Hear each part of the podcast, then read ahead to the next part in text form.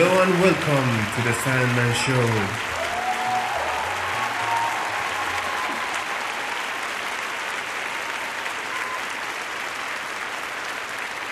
بریم سراغ قسمت چهارم سندمن شو 6 سال پیش توی همچین روزایی بود که من با خانواده رفتم مشهد راحت می‌تونم بگم بجز اون بستنی سخاری که یه روز توی شاندیز خوردیم که بار اول بود من می‌دیدم بستنی و سخاری می‌کنن این سفره هیچ چیزی به دست بخوری نداشت. یعنی یه اتفاق نافرجام هم افتاد دیگه. موقعی که داشتیم وسایلمون رو جمع می‌کردیم که برگردیم من کیف مدارکم و توی هتل جا گذاشتم. کارت ملیم رفت کارت بانکیم رفت چه می‌دونم کارت دانشجوییم رفت و از همه مهمتر کارت پایان خدمتم هم همونجا جا موند. حالا بقیه رو رفتم گرفتم ولی هنوز وقت نکردم برم کارت پایان خدمتم رو بگیرم. حالا شانس ما می‌زنه جنگ میشه مجبور میشیم بریم جنگ. ولی خب من پایان خدمتم رو دارم. توی مسیر برگشت به جای همون جاده مستقیم که از مشهد بری سمنان و بعدم بیای تهران تصمیم گرفتیم که از جاده شمال بیایم. یعنی بریم سمت بالا سمت گرگان بعد از اون ور از جاده هراز برگردیم تهران. همین توی مسیر که داشتیم می‌رفتیم من توی تلگرام بودم بعد یه لینک دیدم لینک گروه طرفدارای منچستر یونایتد. بعد join شدم ببینم چه خبره. قبلا یه گروهی بود تو فیسبوک طرفدارای Premier League انگلیس. اگه اونو فاکتور بگیریم من توی هیچ گروه هواداری هیچ وقت نبودم. خیلی جالب بود که با یه سری از آدم ها توی گروهی که همتون یه علاقه مشترک دارید یعنی همون تیمتون. همینطوری که نشسته بودیم به حرف زدن یهو یکی عکس ریو فردیناندو گذاشت توی گروه. بعد یهو ادمین اونجا قاطی کرد بگش گفتش که نوستالژی ممنوعه چرا عکس فردیناند گذاشتی؟ بعدش طرفو کیک کرد. من همینطوری موندم. خب چرا این کارو می‌کنی؟ فردینان استوره تیم این همه سال تو تیم بوده. حالا یارو حال کرده عکسشو گذاشته. برای چی کیکش می‌کنی؟ بهم برخورد. چون شخصا فردینان رو دوست داشتم بدتر شد قضیه. حالا اگه یکی دیگه بود شاید زیاد توجه نمی‌کردم. ولی خب امو رو دوست داشتم همیشه. چیکار کردم؟ کودتا یعنی رفتم خودم یه گروه دیگه ساختم تو تلگرام اسمش هم گذاشتم منچستر عکس پروفایلش هم گذاشتم عکس اریک کانتونا و لینکشو گذاشتم تو گروه. گفتم هر کس که می‌خواد بیاد join شه. بعد جالب اینجاست که من اون موقع می‌خواستم گروه رو بزنم. هی تو contact ام نگاه می‌کنم چون گروه که می‌خوای بزنی باید یه نفر حداقل توش add کنی. من هی نگاه می‌کردم می‌دیدم حتی یه دونه منچستری هم تو این contact ها نیست. کیا add کنم؟ تا رسیدم به اسم امید. امید رو add کردم. امیدم منچستری بود. سالها هم میشناختمش. ولی خب اون موقع با هم مشکل داشتیم حرف نمی‌زدیم. تو فکر کن کلا من با یه منچستری در ارتباط بودم که با همونم هم حرف نمی‌زدم. خلاصه امید add کردم تو گروه. چند نفر از اونجا join شدن چند نفر توی فیسبوک لینک گذاشتیم اومدن از همون گروه Premier League. جاهای مختلف همینطوری لینک رو پخش می‌کردیم تو گروه های مختلف. چه گروه سینمایی گروه موسیقی هر چی. می نوشتیم که این گروه طرفدارای منچستر هر کی می‌خواد join شه. بعد همینطوری می اومدن و اضافه می شدن با چند تا از بچه ها اونجا من صمیمی شدم اون موقع مثل الان نبودش که تو گروه های تلگرام مثلا بتونی چهار تا ادمین بذاری. اونایی که با من صمیمی شدن شدن دستیار ادمین. بعد اگر کسی چه می‌دونم کار اشتباهی می‌کرد فوش می‌داد یا با بقیه اعضای گروه دعوا می‌کرد یا مثلا حرف غیر فوتبالی می‌زد و اینا می اومدن به من می‌گفتن حالا بهم زنگ می‌زدن یا هر چی که بیا اینو کیکش کن. با همین روش ما همینطوری ادامه دادیم ادامه دادیم ادامه دادیم. گروه شد هول و هوش 200 نفر. 200 نفرش هم خام نبود دیگه. یعنی اومده بودن رفته بودن. اومده بودن رفته بودن. فکر کنم اکثر منچستری های فارسی زبان یه دور تو این گروه اومدن. اتفاقای بعدی که افتاد جالب بود. مثلا یکی بود اونجا اسمش پیمان بود از همینایی که خیلی به من نزدیک بود. این یه روز اومد من گفتش که یه گروهی ما داریم تو فیسبوک بچه ها از من خواستن که یه گروه منچستر واسهشون بزنم. حالا چون من با یه سری از اعضای اونا مشکل داشتم. می‌خواستن گروه جدا داشته باشن. اومد گفتش که رخصت میدی من گروه بزنم. گفتم اوکی اشکال نداره ولی یادت نره گروه اصلی همینجاست. گفت نه اوکیه. من چه می‌دونم. این تعارفات دیگه. خلاصه من مخلصم چاکرم و این حرفا. ما هم گفتیم باشه.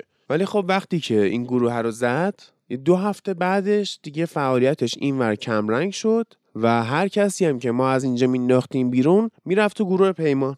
نهایتا من اسم اونجا رو گذاشتم گروه اخراجی ها و قشنگ دو شقه شدیم. یکی دو نفر از اعضای گروه من اونجا رفته بودن با یه پروفایل های دیگه. بعد اگر مثلا اونجا به من فوش می‌دادن یا هر اتفاقی میافتاد بهم می‌گفتم منم تو روی پیمان می‌زدم. که بعد این مدت پیمانم از اونجا رفت و کلا این خطه جدا شد. اومدیم یه سری قانون سفت و سخت گذاشتیم برای گروه. مثلا چه می‌دونم تعریف از مسی ممنوعه. مثلا توهین به کادر فنی منچستر و بازیکناش ممنوعه. صحبت در مورد برتری داشتن فیفا بر PES یا برعکس ممنوعه. همینطوری هی ممنوع ممنوع ممنوع ممنوع. چرا؟ نه به خاطر اینکه خیلی مهم بودا. به خاطر اینکه حوصله آدمای دیگر رو نداشتیم می‌خواستیم این گروه رو غربالش کنیم که خودمون باشیم. و همین اتفاق هم افتاد. امروز هم این گروه هست منتها با سی و چهار پنج نفر.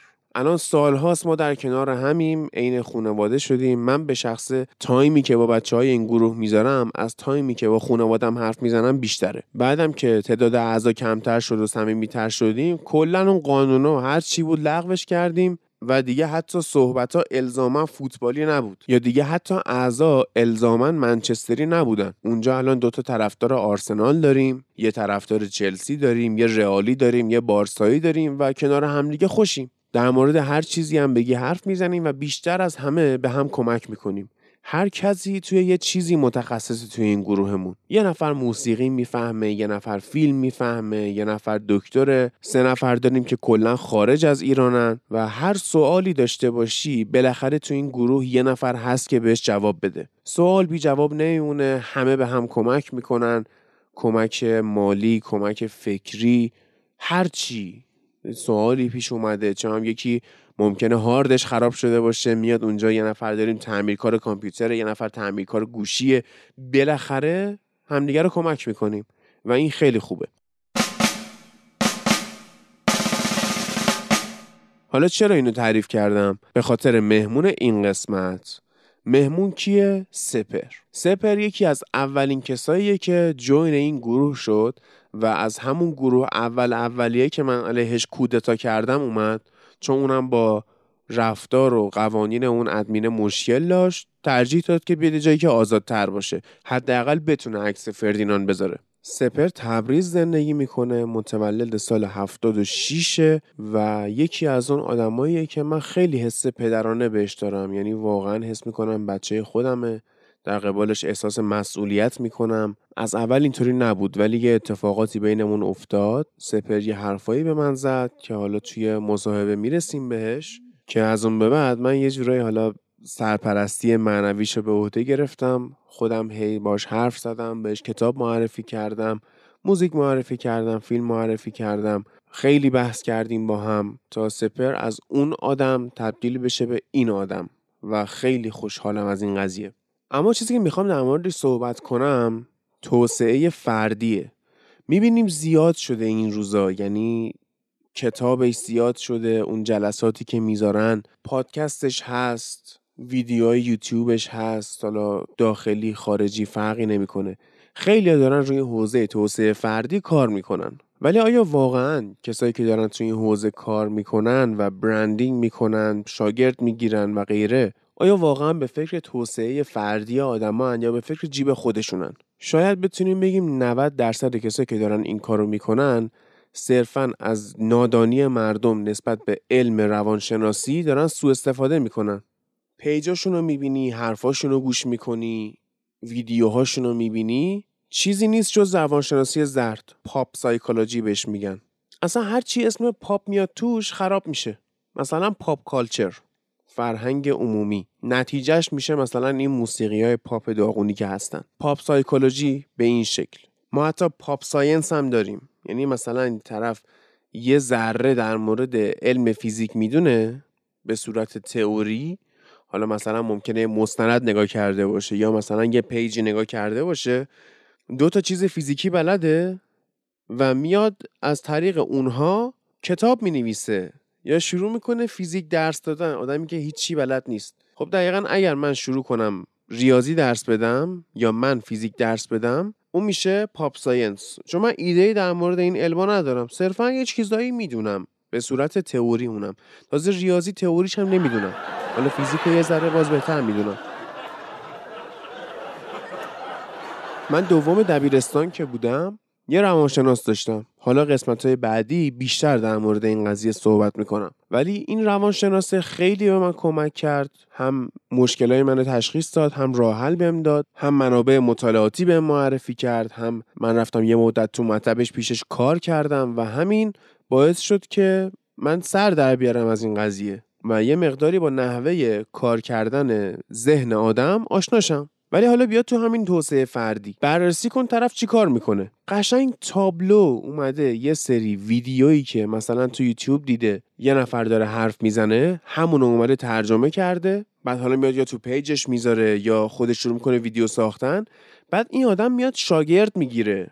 می‌دونی؟ خیلی مسخره است. طرف میشه یهو یه شبه time coach من به آدما کمک می‌کنم که چجوری از time شون استفاده کنن چجوری برنامه ریزی کنن come on چجوری تو یه ساله میشی time coach؟ من نمی‌فهمم اینا رو. از کجا در اومدی تو مگه؟ اکثر چیزایی که ما به اسم توسعه فردی داریم می‌بینیم دروغ و کلاهبرداریه. برو نمایشگاه کتاب کتاباشون رو پیدا کن. مگه همون کتاب بیاندیشید و ثروتمند شوید آقای ناپولئون هیل نبود؟ یا همین کتابای موفقیت برایان تریسی بابا اینا هم دروغه اینا هم کلاهبرداریه. یه سری اسمای خوشگل میان می‌زنن آقا قورباغه قورت بده. یا نمی‌دونم چه کسی پنیر منو جابجا کرد. کتاب مزخرفه.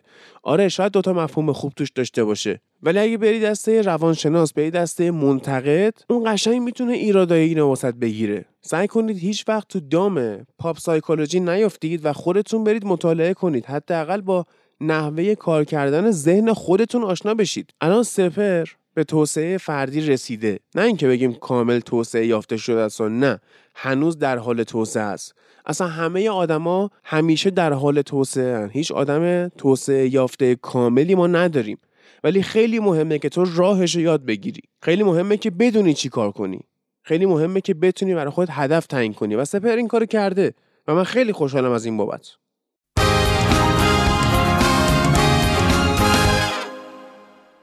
با سپر در مورد خیلی چیزا حرف زدیم. مثلا اینکه قبلا خانوادش وضع مالیش خوب بوده.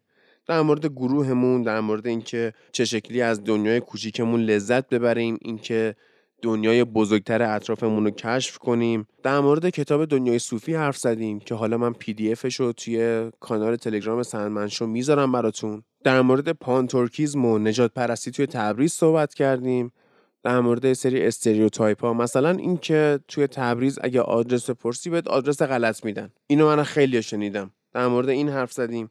در مورد افسردگی حرف زدیم در مورد موسیقی پاپ داخلی صحبت کردیم در مورد اسم خواننده ها خیلی جالب بود. یه نکته سپر اشاره کرد که من فکر نکرده بودم بهش. در مورد اینکه چی شد همه چی واسه سپر اون رنگش از دست داد جذابیتش از دست داد و چی شد دوباره جذابیت به دست آورد. ولی اول کار یه حرفی زد که منو شوکه کرد. انتظارش نداشتم اون اول کار اینو بشنوم ازش. رفته بود یست. یه چند روز یزد بود و اومد خیلی هم تعریف می‌کرد. بعد من ازش پرسیدم که خوش گذشت؟ گفت آره خوب بود. اما خب یه سری انتظارهای دیگه ای از کویر داشت که بهش نرسیده بود. برآورده نشده بود در واقع. و یهو میگه که ولی نشد راستش. این ولی نشد راستش رو که گفت من یه لحظه خودم شوکه شدم. حرفیه که از ناامیدی در میاد دیگه. تا حالا به این انتظارا فکر کردیم یه جایی رو چقدر دوست داریم بریم یه غذایی رو چقدر دوست داریم بخوریم همیشه در موردش فکر می‌کنیم.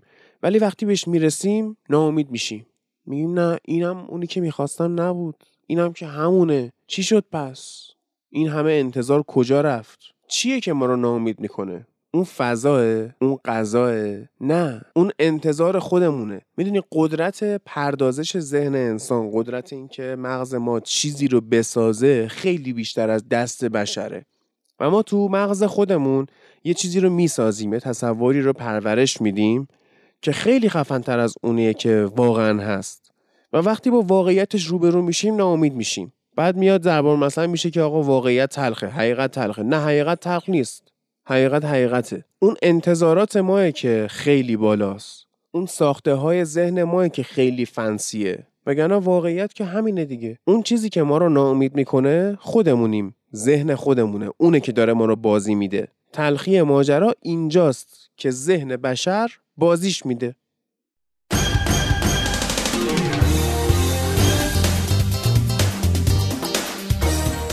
تمام شمایی که دارید سندمنشو رو گوش می‌کنید یه داستانهایی برای تعریف کردن دارید یه تجربه هایی برای انتقال دارید. یه حرفایی تو دلتون هست که تا حالا هیچ جا نزدید و دلتون می‌خواد بالاخره خالیش کنید. هر کسی که دلش می‌خواد بیاد با من بشینه حرف بزنه کافیه با هم ارتباط بگیره. راه ارتباطی چیه؟ ایمیل من و شبکه های اجتماعی. همشون چیه؟ آدرسش سنمن شو 1 یه دونه عدد یک بچسبون به سنمن شو بیا با هم حرف بزن و بگو می‌خوام توی این برنامه شرکت کنم. آیدی شخصی تلگرامم هم که توی قسمت اول سندمن شو گفتم. ادساین سندمن.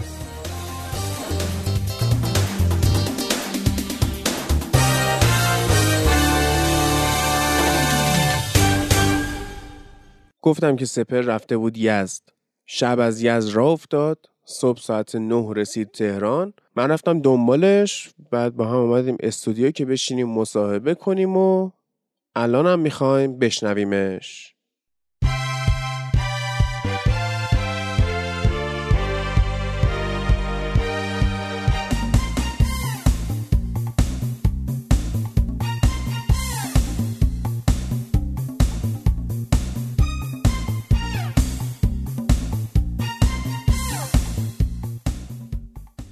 یزد خوش گذشت سفر یزد خوب بود. به عنوان اولین مسافرتی که تنهایی رفتم خوب بود. انتظار چیزای عجیبتری داشتم ولی عادی بود. اولین مسافرت تنهات نبود.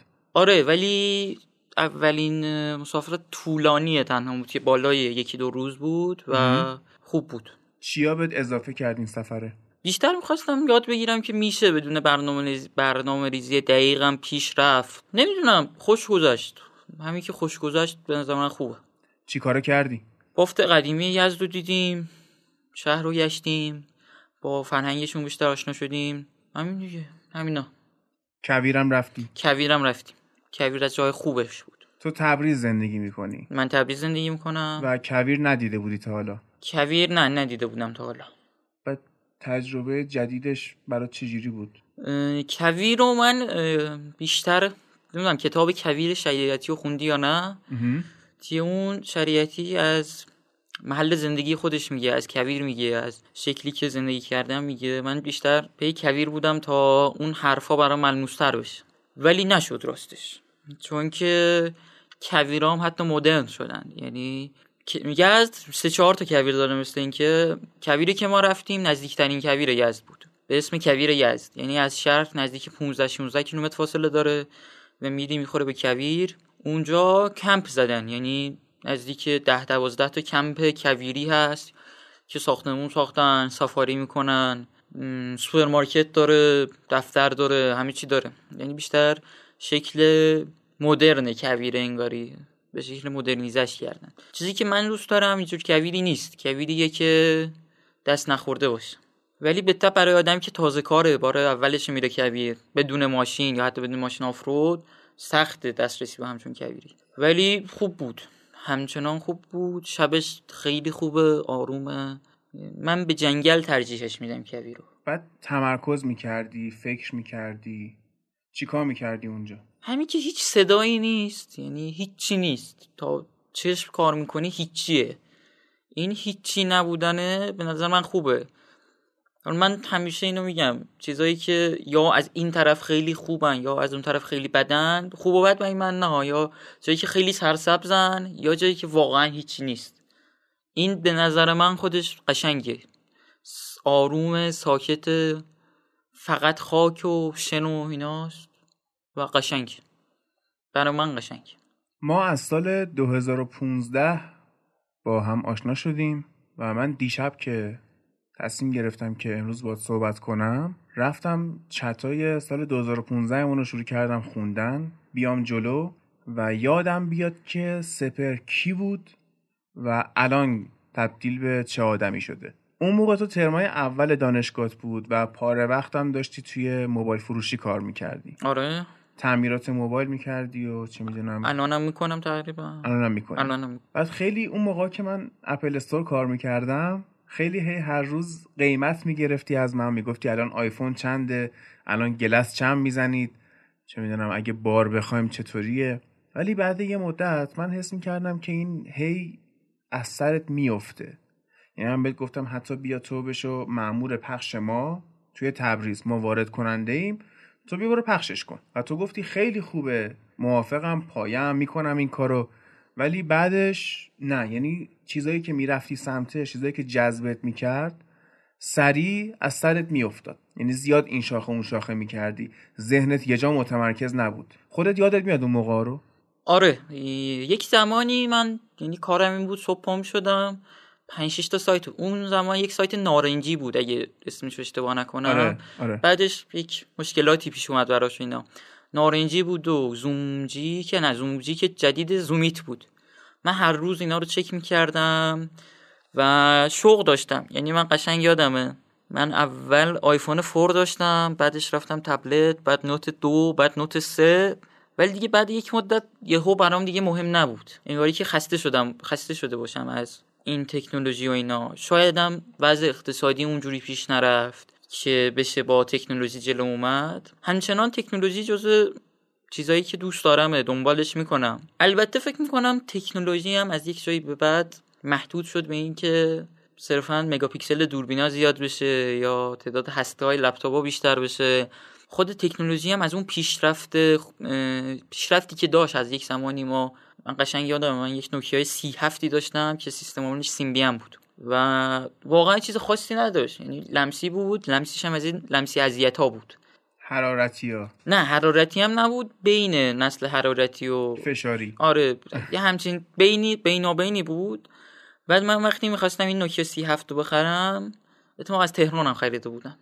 C هفت موبایل فروش خیلی اصرار می‌کرد که بیا سامسونگ گلکسی S یک بگیر S one بگیر. اون موقع جدیدترین گوشی بود که اومده بود. بعد می‌گفت که آینده برای ایناست. من هیچ idea یی در مورد اندروید و سیستم عامل اینا نداشتم اون موقع. و من همین سیمبیان رو گرفتم. قشنگ یادم از روزی که من سیمبیان رو گرفتم فرداش کل تاریخ گوشی ها عوض شد. دیگه سیمبیان و اینا مثلا رفت کنار. بعد S یک اس اومد. بعد S دو اس که اومد S یک گوشی مهمی بود در تکنولوژی. اس iPhone three بعد three GS. iPhone four اومد. iPhone four واقعا یک انقلاب عظیمی بود در گوشی ها اون زمان خیلی من شور و شوق اینا رو داشتم. iPhone four داشتم. میگم یک تبلتی خریده بودم. بعد تبلت Note دو Note سه. Note سه واقعا گوشی خوبی بود. یعنی من اون زمان هم تعمیرات واقعا کم تعمیر مشکل پیش اومد برای Note سه. هم انقلابی بود هم ویژگی هایی که داشت. نمی‌دونم بعضی کارا می‌شد باهاش کرد. خیلی گوشی عجیبی بود. حس کرده نمی‌دونم دستتو از سمت چپ میبردی سمت راست. اسکرینشات می‌گرفت از گوشی اون زمان هم چیزایی ما نداشتیم. بعد چی شد که اون علاقه از دست رفت؟ یعنی گفتی دلایل اقتصادی هم ممکنه باشه. ولی من یادمه اون زمان تو مشکل شدید عدم تمرکز داشتی. اصلا نمی‌تونستی توی چیزی عمیق بشی. نه این عدم تمرکز بعد اون زمان اومد. خب. یعنی بعد اینکه از تکنولوژی زیاد فاصله گرفتم و برام مهم نبود این چیزا در واقع چیزی برام نموند که مهم باشه. از همه چیز زود خسته می شدم برام اصلا مهم نبود چیزی هم دانشگاه هم مثلا ترم اول دانشگاه هم هم نمره هم خیلی خوب بود ترم اول دوم. بعدش یک افت شدید تحصیلی داشتم. در حد مشروط شدنم پیش رفت. اینا اتفاقایی که جدید افتاد. ولی چیزی که در مورد تکنولوژی و اینا گفتی در واقع شروع این داستانا بود. شروع داستانی بود که همه چیز برام رنگ میباخت. انگاری دیگه چیزی رو دوست نداشتم. چیزی برام هیچ یک پایه هایی داشتم از کودکی. که خانواده بهم هم داده بود یا شهر بهم هم داده بود. خودم دنبالشون گشته بودم چیزای زیادی و ولی یک هو با یک دنیای جدیدی آشنا شدم. و اون پایه ها برام اینجوری هم نبود پایه ها آروم آروم بریزه. در عرض مثلا شاید یک روز یک شب و یک ثانیه حتی اون پایه ها نابود شد. تق صفر. و بعد اون صفر من شروع کردم پایه های جدیدی ساختن و دوباره انگاری یک ساختمونی داشتی. که ساختمون هم بد نبود. من جوری بزرگ شده بودم که حالا مش چیزم ندارم بعضی دیدم میگه نه آقا من بابام پول دار نبود. من خودم بچه نمی‌دونم پایین شهرم اینو نه من واقعا اینجوری نبودم. من وضع مالی خانوادم همیشه از یک میانگینی بالاتر بود و حتی یک زمانی خیلی بارا رفت. یعنی خیلی خوب شدیم. بعدش متاسفانه دوباره اومدیم همون میانگینه. این برگشتن به میانگینه و اون از بین رفتن ثباتای خودم خیلی اذیتم کرد یک زمانی. من آدمیم که پولم دوست دارم. یعنی ترجیح میدم آدم پولداری باشم تا آدم فقیر. به خاطر همین اینجوری شد که میگم در اقتصادی هم بود. در مورد تکنولوژی بعد یک زمانی دیگه موبایل و اینا هم برام مهم نبود. یعنی حس حس کردم که باید چیزی بهتری باشه توی زندگی. تو خیلی از محیط زندگیت ضربه خوردی. ولی تا یه تایمی شاید از این تاثیرات محیط روی خودت با خبر نبودی و اون اوایل که با هم آشنا شده بودیم حالا یه ذره که گذشت سال 2015 گذشت 2016 گذشت اوایل 2017 چون من اینا رو دارم میگم به خاطر اینکه من خودم تاریخ ها رو بیشتر به میلادی بلدم تا تاریخ شمسی اونم به خاطر فوتباله. یعنی به من بگی مثلا فلان سال چه اتفاقی افتاد نمی‌دونم. مثلا سال 93 چه اتفاقی افتاد هیچ ایده ای ندارم. ولی کافیه به من بگی سال میلادیش چی بود که من یادم بیاد کیت منچستر اون سال چه شکلی بود بعد اتفاقای اون سال یادم میاد. 2017 اومدی یه حرفی به من زدی توی گروه هم نبود. یعنی دوتایی با هم حرف زدیم. اومدی گفتی من حس می‌کنم آدم جالبی نیستم. و دیده بودی حالا ما تو گروه میشینیم بحث می‌کنیم با هم؟ حالا برای کسایی که نمی‌دونن شنونده ها من بگم که ما یه گروهی داریم. گروه طرفداری تیم منچستره. ولی خیلی از این قضیه فراتر رفت و این الان تبدیل شده به خونواده هممون. الان بیشتر از اینکه ماها با فامیلامون در ارتباط باشیم یا حتی با خونواده هامون حرف بزنیم توی این گروه با هم حرف می‌زنیم و اصلا از همه جای ایران با هم در ارتباطیم. حتی بعضیا هستن خارج از ایرانن با هم رفیقیم. خیلی هم با هم رفیقیم. و اصلا یه جامعه ای شده که عجیب و غریب حال می‌کنیم باهاش. چیز خاصیه کلا. و هر کسی از هر دری حرفی داره میاد می‌زنه. اصلا دیگه مثل سابق بحثا در مورد فوتبال نیست در مورد همه چیه. کاری نداریم. تو اومدی من گفتی من اسم کنم آدم جالبی نیستم و کمک خواستی که بهتر شی. اون موقع من بهت گفتم این که تو متوجه شدی آدم جالبی نیستی؟ در واقع شروع راه خوب شدنه. چون همیشه جبران اشتباه از پذیرش اشتباه شروع میشه و پیشرفت از پذیرش اینکه من نیاز به پیشرفت دارم شروع میشه. من اون موقع خیلی سعی کردم اول به تو راه نشون بدم ولی یادمه که خیلی عدم تمرکز داشتی. یعنی هر کاری که می‌کردی بعد دو روز ول می‌کردی. چی شد که برگشتی؟ می‌خوام از اون رونده بگی. می‌خوام بگی که کجا بود تمرکزت به دست آوردی؟ چی به تلنگر زد؟ این که میگی یک زمانی اومدم بهت گفتم مثلا آدم کولی نیستم. خیلی لفظ زشتی در مورد خودت به کار بردی ولی آره آره آره, آره. کولی خوبه خودش الان خودم اینجوری بهش نگاه نمی‌کنم. من یک زمانی یک دنیایی داشتم که در اون دنیا پیشرفت کرده بودم و برام دنیای خوبی بود. دنیای کوچیکی بود ولی در اون دنیای کوچیک به یک سری ثبات رسیده بودم و به یک سری چون میگم پول هم داشتم و حس می‌کردم آدم خوبیه بعد اون با یک دنیای بزرگتری آشنا شدم. دنیایی که مثلا دنیایی که خودم داشتم در برابرش شبیه در برابرش شبیه مثلا نمی‌دونم ناچیز بود واقعا دنیایی که من داشتم. ولی آیا من همون مقدار لذت می بردم آره واقعا از همون دنیای کوچیکم هم لذت می بردم ولی از یک جایی به بعد وقتی متوجه شدم که دنیای بزرگتری هم هست دیگه نتونستم از اون دنیای کوچیک خودم لذت ببرم. و اون زمان این رو یاد نگرفته بودم که هر چیزی پله پله است. یعنی باید یک کارهایی بکنی یک قدم بری جلوتر و الان اینو یاد گرفتم که برای موفق شدن در هر کاری مثل یاد گرفتن راه رفتن در بچگیه. شما وقتی می‌خوای راه رفتن یاد بگیری تو بچگیات هی اول چهار دست و پا را میری بعدش پا میشی دو قدم میری میفتی زمین و از این زمین خوردنم ناراحت نمیشی. حس می‌کنی خب همین اصلا راه یاد گرفتن راه رفتن همینه که زمین بخورم. هی پا میشی هی زمین می‌خوری هی پا میشی هی زمین می‌خوری. خسته هم نمیشی. اطرافیانت هم هیچ وقت برای این زمین خوردنه تو رو مسخره نمی‌کنه. فلانی زمین خورد. بچه از زمین می‌خوره و راه رفتن یاد می‌گیره. الان به این جایی رسیدم که می‌دونم برای یاد گرفتن هر چیزی باید زمین بخورم و این زمین خوردن اذیتم هم نمی‌کنه. و حتی اگه آدمایی رو می‌بینم که از من بهترن به خودم اینو میگم که خب بیشتر از من زمین خوردن و از من بهتر منطقیه برام همچین چیزی. اون زمان یک دنیای بزرگی رو در مقابل خود می‌دیدم پیش چشمم و می‌دیدم که بابا من خیلی اول راهم و نمی‌تونستم اینو قبول کنم که من باید زمین بخورم هی زمین بخورم هی زمین بخورم تا به اون راه تا به اون جایی که خودم دوست دارم برسم. به خاطر همین میمدم به تو می‌گفتم که نه من آدم خوبی نیستم این اذیتم می‌کنه من هیچ وقت نمی‌تونم به اونجا برسم. من پاره میشم می‌تونم بگم تو هست بگو دیگه. من پاره میشم تا اونجا برسم. همه مسخرم می‌کنن اینا. بعد یک مدتی مسخره هم شاید بکنن ولی دیگه برام مهم نبود. نمی‌دونم چرا مسخره می‌کنن کسایی که کسایی که می‌بینن وقتی یه نفر زمین می‌خوره. به نظر من واقعا مسخره کردن نداره.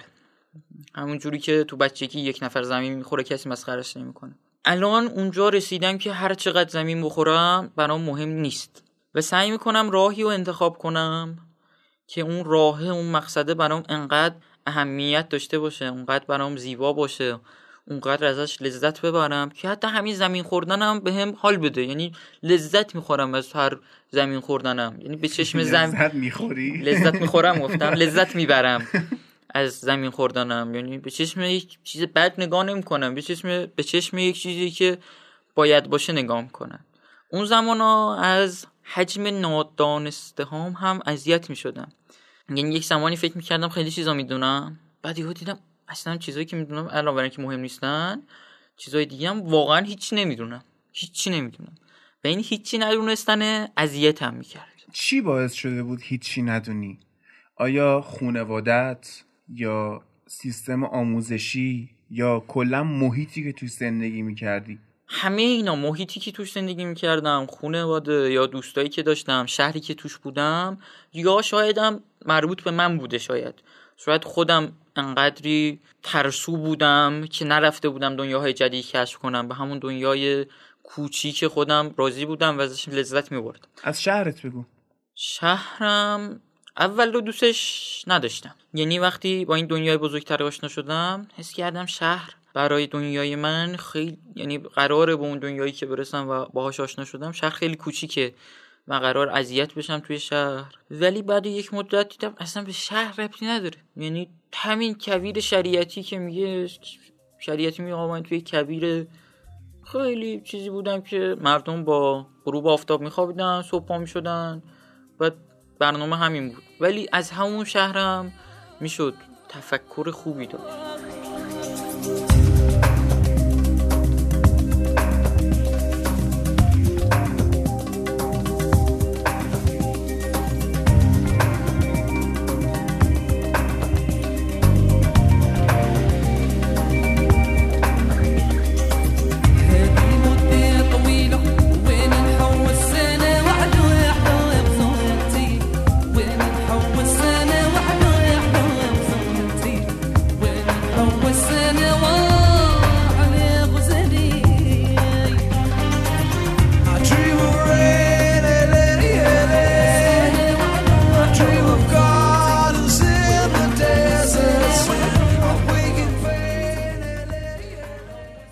من می‌دونم که سپرتو از آدم هایی که توی تبریز می‌بینی راضی نیستی یعنی حس می‌کنی مردمی که تو شهرت هستن از اون میانگین توقع تو از آدم های اطراف پایین ترن چرا اینطوری فکر می‌کنی؟ چی ازشون دیدی؟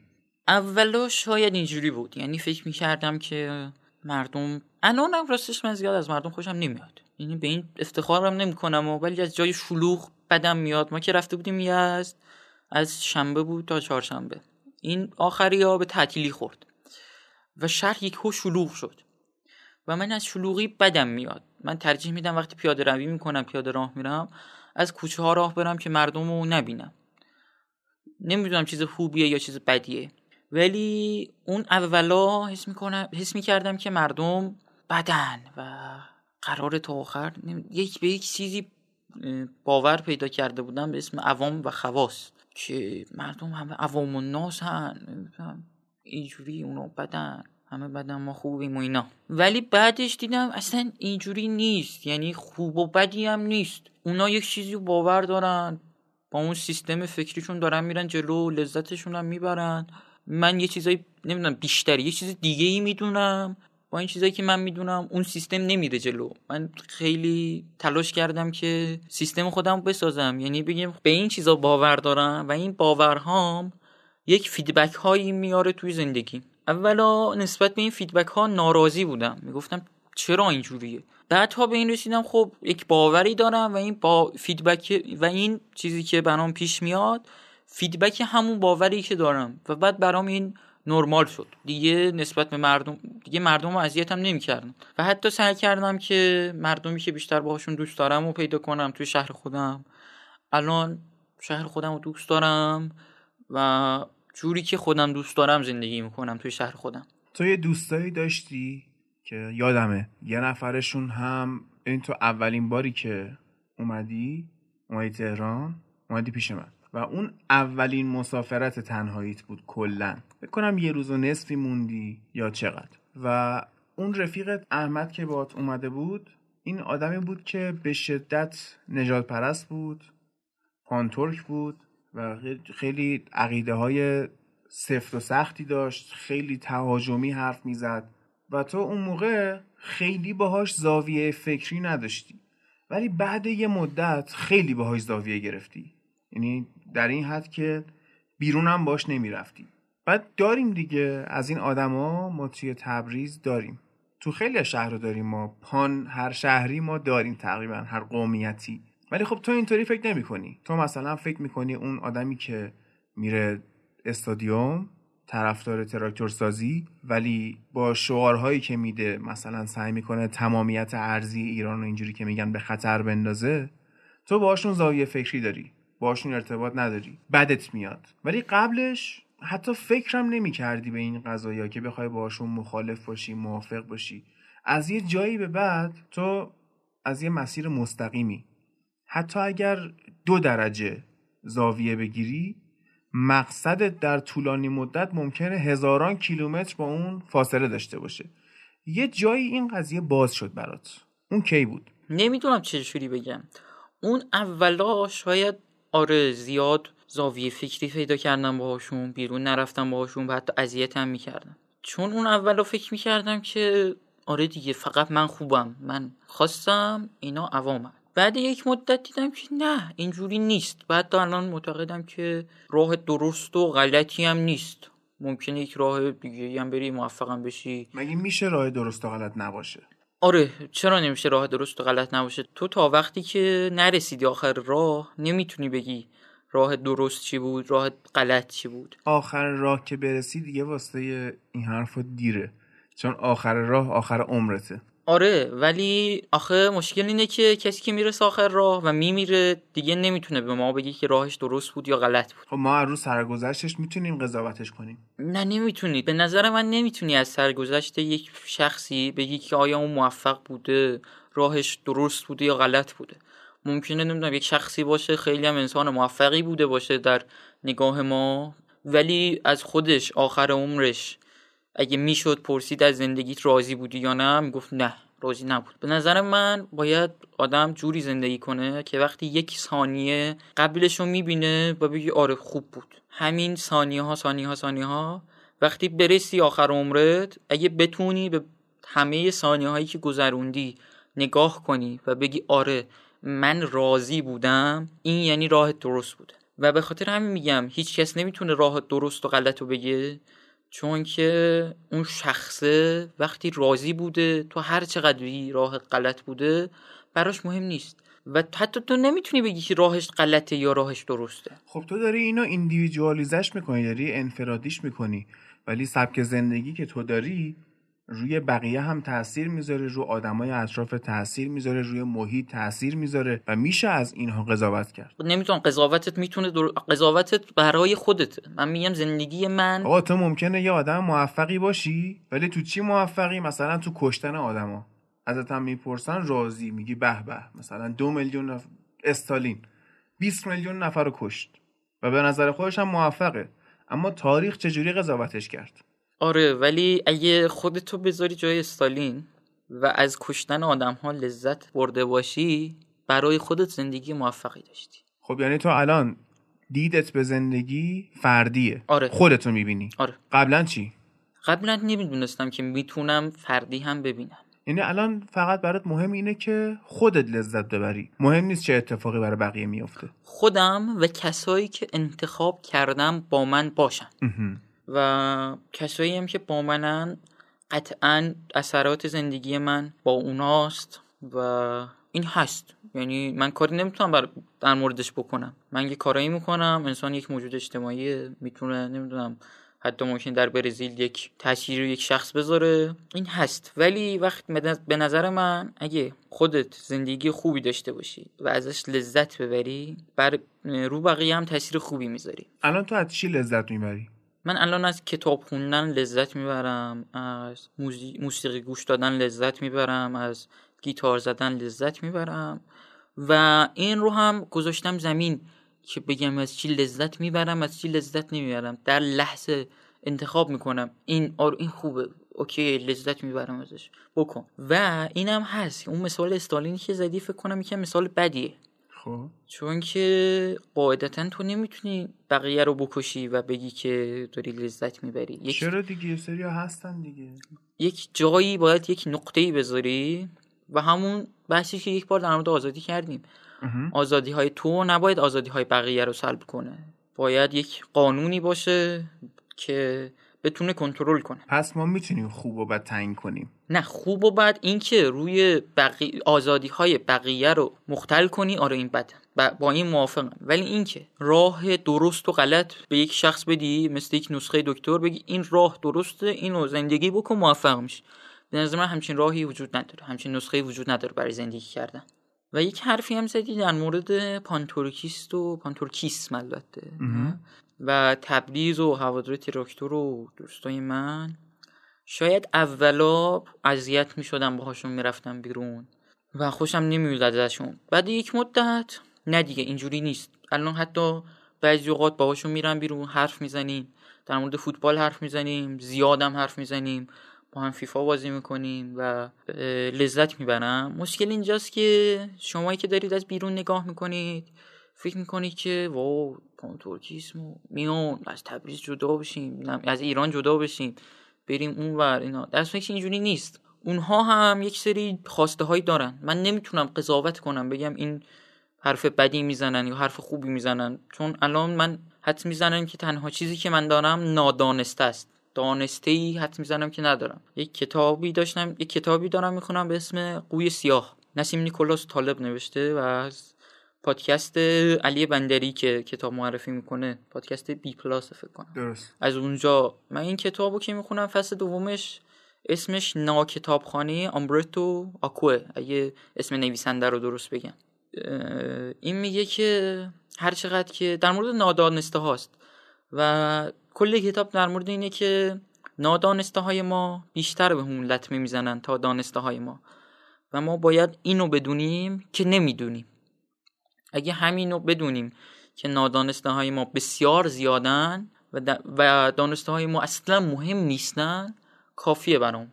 و الان من نمی‌تونم قضاوت کنم هواداری تراکتور سازی و اینو بگم که هوادار تراکتور سازی واقعا هوادار خوبی یک جو خیلی قشنگی توی استادیوم دارین که این جو شما تو کشورهای اروپایی تو استانبول میری می‌بینیم که اینا برای تیمشون جونشون رو میدن ازش لذت می‌برن از هواداری تیمشون. و تبریز هم اینجوریه. و اینجوری نیست که تمامیت ارزی رو ببرن زیر سوال و اینو. نه واقعا اینجوری نیست. یک سری خواسته های مشخصی دارم. به نظر من اینکه بخوای زبون مادریت حفظ بشه چیز بدی نیست. خب ولی اینکه بیای تو استادیوم بگی خلیج عربی خواسته زبون مادری نیست دیگه. می‌دونی؟ آره ولی یا این... بگی مثلا چه می‌دونم بگید فارس خر چه می‌دونم این حرفو. اینا فیدبکی کارایی که در طول این مدت اومده فارس خر از کجا میاد؟ جواب ترک خره. آره. می‌دونی چی میگم؟ اینی که بیای اول اینکه تو من یعنی من فکر می‌کنم و اینو می‌بینم که واقعا کسایی که هواداری تراکتورن میرن استادیوم اینا اصلا این فاز پانتورکی و جدا بشیم و خلیج عربی و اینا ندارن. شاید ده نفر باشه که متاسفانه یک عده زیادی هم هست که توی جو قرار می‌گیره.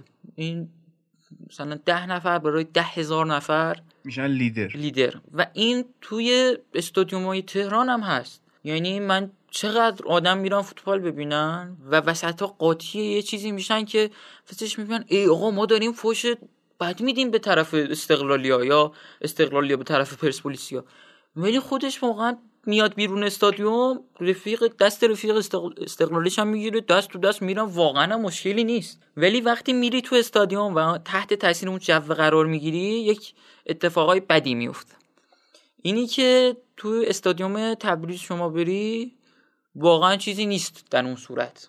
ولی وقتی میای اینجا و نمی‌دونم یک ویدیوهایی میاد. آره کلیپ می‌بینی ازش. آره ولی واقعا اینجوری اصلا مهم نیست. همچین جوی نیست توی تبریز.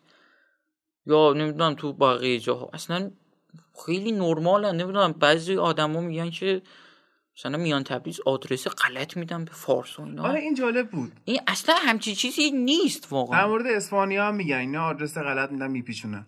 در تبریز واقعا همچین چیزی نیست. اذیت هم نمی‌کنن خیلی هم باها خوبن و می‌دونی این حرفا من کی زد؟ بابام. بابام اون موقعی که تو دانشگاه برق می‌خوند تبریز بود. بعد که ما یه سفر اومدیم تبریز یه جایی رو بلد نبودیم اون موقع هم خب گوگل مپس و اینا نبود. بعد آدرس میپرسیدیم. بابام من گفتش که برو ترکیه یاد بگیر. گفتم چرا؟ گفت به خاطر اینکه یه جاهایی مثل تبریز اگر بفهمن از خودشون نیستی اذیتت می‌کنن. و خودش ترکی بلد بود می‌رفت آدرس می‌پرسید اوکی بود. میگفتش که اگر چون زندگی کرده بود اونجا دو سال.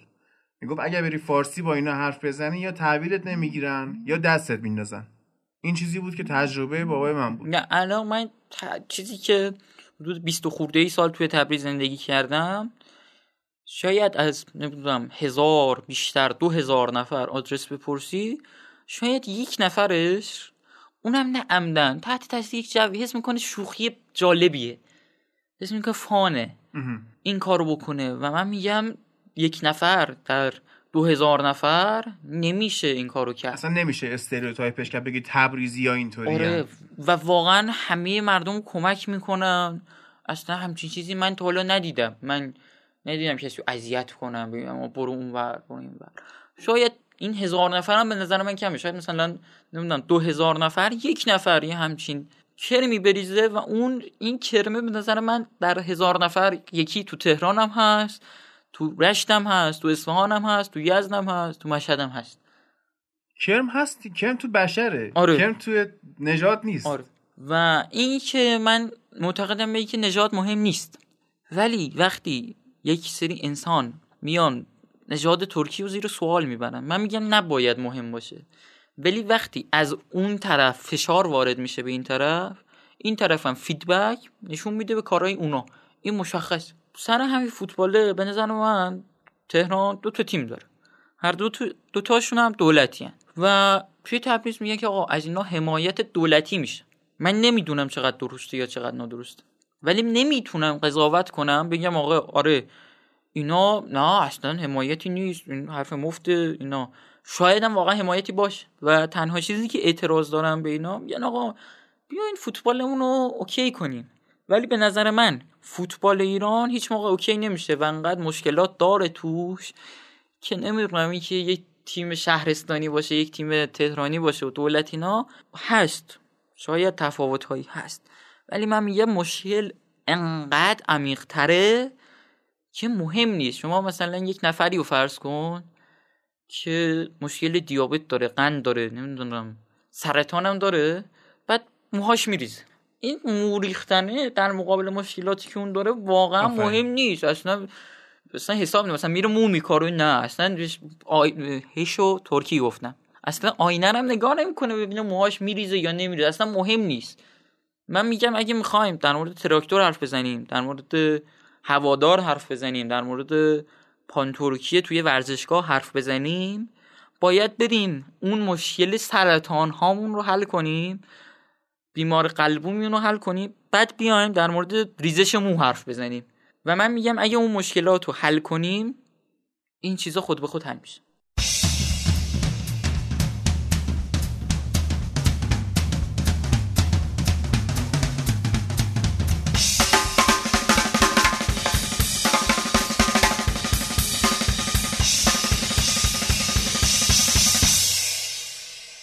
اون موقعی که اومدی گفتی که من حس می‌کنم آدم جالبی نیستم یه راهی که گذاشتم جلوی پات این بود که برو فلسفه بخون. بعد تو هم خیلی فکر می‌کردی کار بی ربطیه. چرا برم فلسفه بخونم؟ خیلی ها اینطوری فکر می‌کنن و خیلی تا توش نرفتن فکر می‌کنن یه موضوع خسته کننده و چرتیه که اصلا چرا باید بخونیم. ولی عوضت کرد. از کتاب دنیای صوفی هم گفتم شروع کن که کتاب تینیجریه. خیلی سربسته و مختصر اومده توضیح داده یه نگاه کلی بهت ارائه داده که اگر خواستی خودت بعدا بری توی جزئیات. از فلسفه بگو. به نظر من بهترین ویژگی فلسفه اینه که یادت میده چجوری با تردیدا زندگی کنی. یعنی بهت یاد میده که هیچ قطعیتی وجود نداره هیچ راه این یا اونی نیست که بشه با قطعیت گفت اینه. می‌تونی یاد بگیری چطوری با شکات کنار بیاری توی زندگی. آره فلسفه برای من خوب بود. من دوستش داشتم و بیشتر هر کتابی که می‌خونم اینجوری حس می‌کنم که یک زاویه دید جدیدی بهم به میده در مورد زندگی. فلسفه این زاویه, زاویه های دید و کنار هم جمع کرد. یعنی تو همون کتاب دنیای صوفی رو بخونی توش حدود ده دوازده تا جهانبینی هست در مورد زندگی که هر کدوم با یک زاویه دید کاملا متفاوتی دارن دنیا رو می‌بینن و لزوما هیچ کدوم درست یا غلط نیستن. ممکنه همشون درست باشن یا ممکنه بعضی این بعضی اون. باید خودت انتخاب کنی و اینو یاد بگیری که هیچ قطعیتی وجود نداره و همه چیز داره سر عدم قطعیت میچرخه.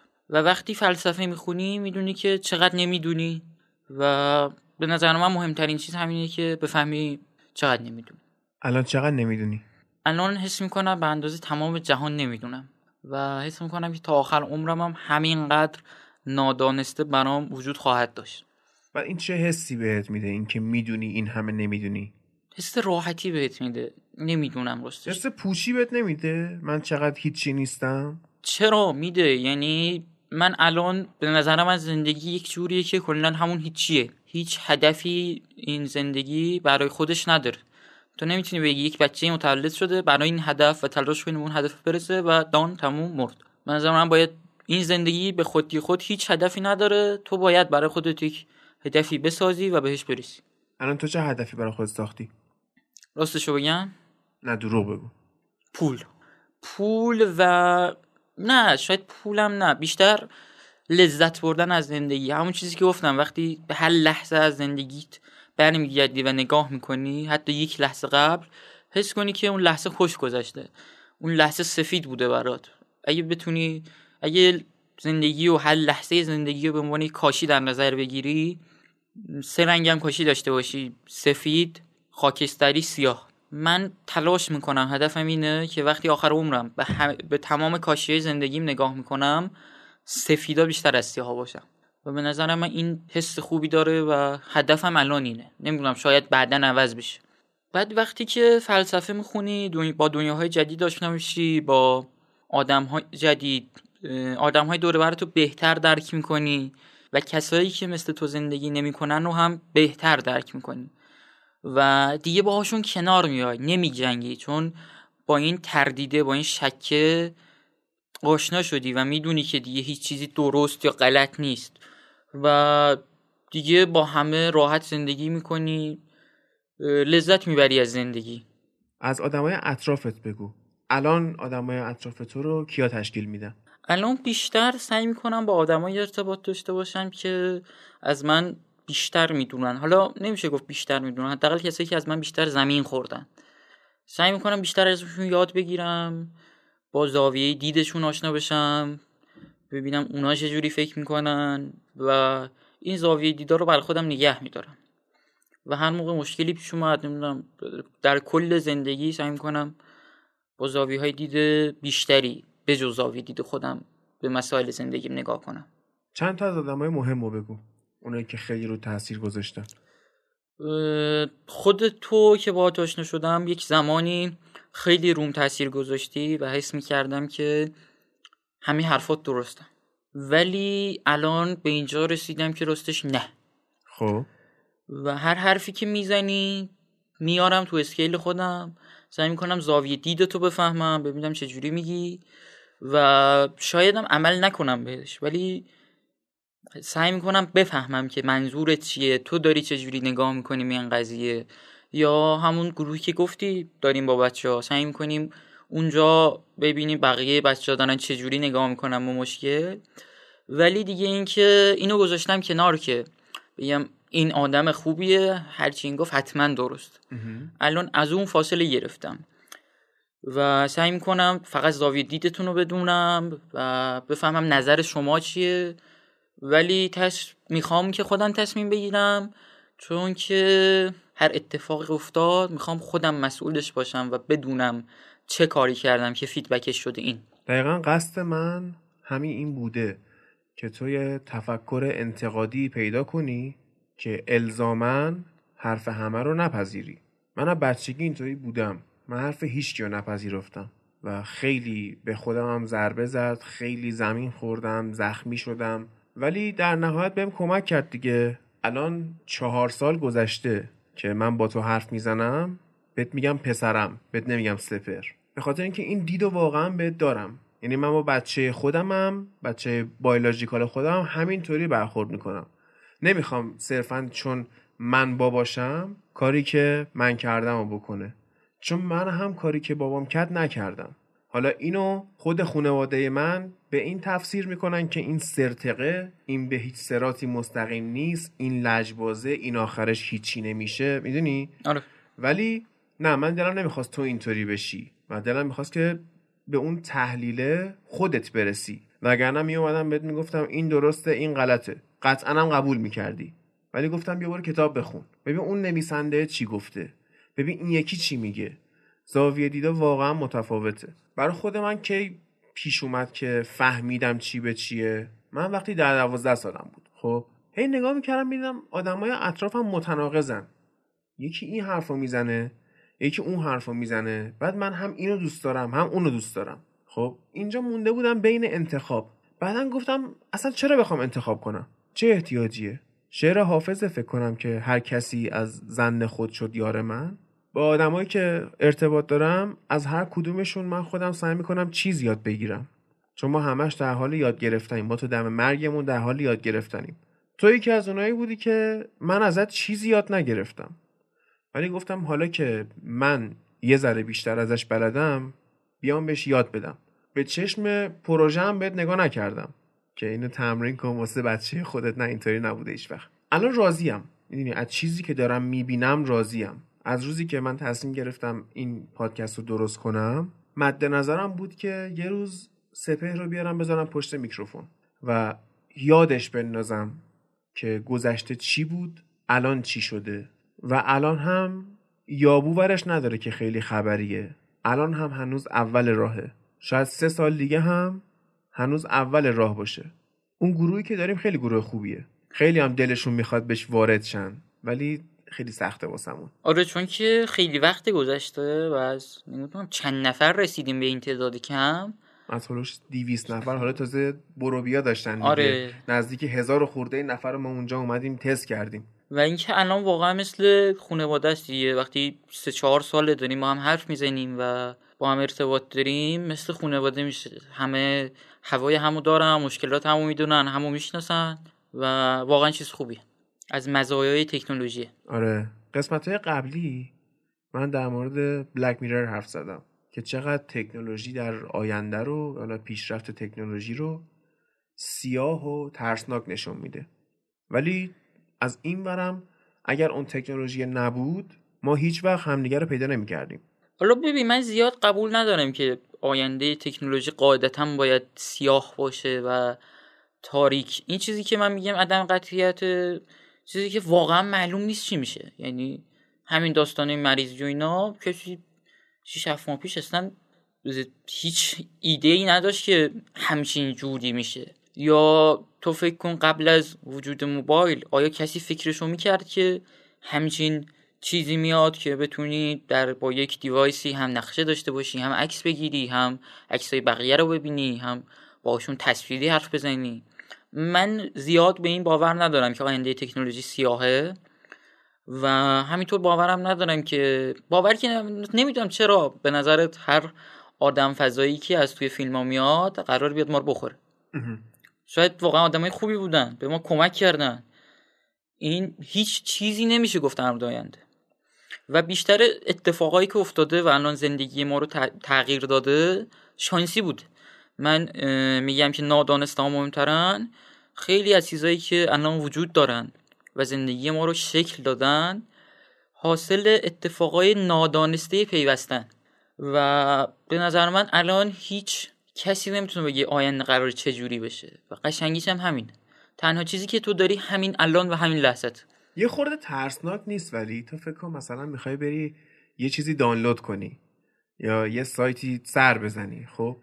باید بشینی به یه ربات ثابت کنی که ربات نیستی. یا مثلا تبلیغات هوشمندی که دارن. اینکه طرف هر لحظه داره دیتای تو ترک می‌کنه. تو گفتی بهم توی یزد دنبال هتل میگشتی؟ وقتی اومدی تهران بدون اینکه سرچ کنی تبلیغ هتل تو تهران برات اومد. خب این یه خوری به نظر ترسناک نیست؟ نمی‌دونم ترسناکه یا نه. ولی حدس می‌زنم که همیشه برای ما مزایاش بهتر از معایبش خواهد بود. می‌دونی حرف که میای می‌زنیم با هم یه موقع من اصلا حوصلتو ندارم. آره خودم هم می‌فهمم بعضی و یه موقع های خیلی حوصلتو دارم. یه روزایی ممکنه ساعت ها حرف بزنیم یه موقع هم ممکنه یه ماه باید حرف نزنم. می‌دونی کیا حوصلتو ندارم؟ کیا؟ وقتایی که فاز افسردگی برمیداری. ببین هر آدمی ممکنه دیپرشن داشته باشه. در یه سطحی. بعضی ها هم استثناء افسرده نمیشن. بعضی ها از اون ور استثناء همیشه افسردن ولی عامه آدم ها اینجوری که تو موضوعات خاصی یه حدی دیپرشن دارن. بعد متدای منم که می‌دونی چطوریه. من با خودم چطوری برخورد می‌کنم؟ خیلی سختگیرانه. یعنی اگر اگه چیزی اذیت شم اگه چیزی بترسم یا نخوام یه کاری رو بکنم خودم رو فورس می‌کنم خودم رو زور می‌کنم.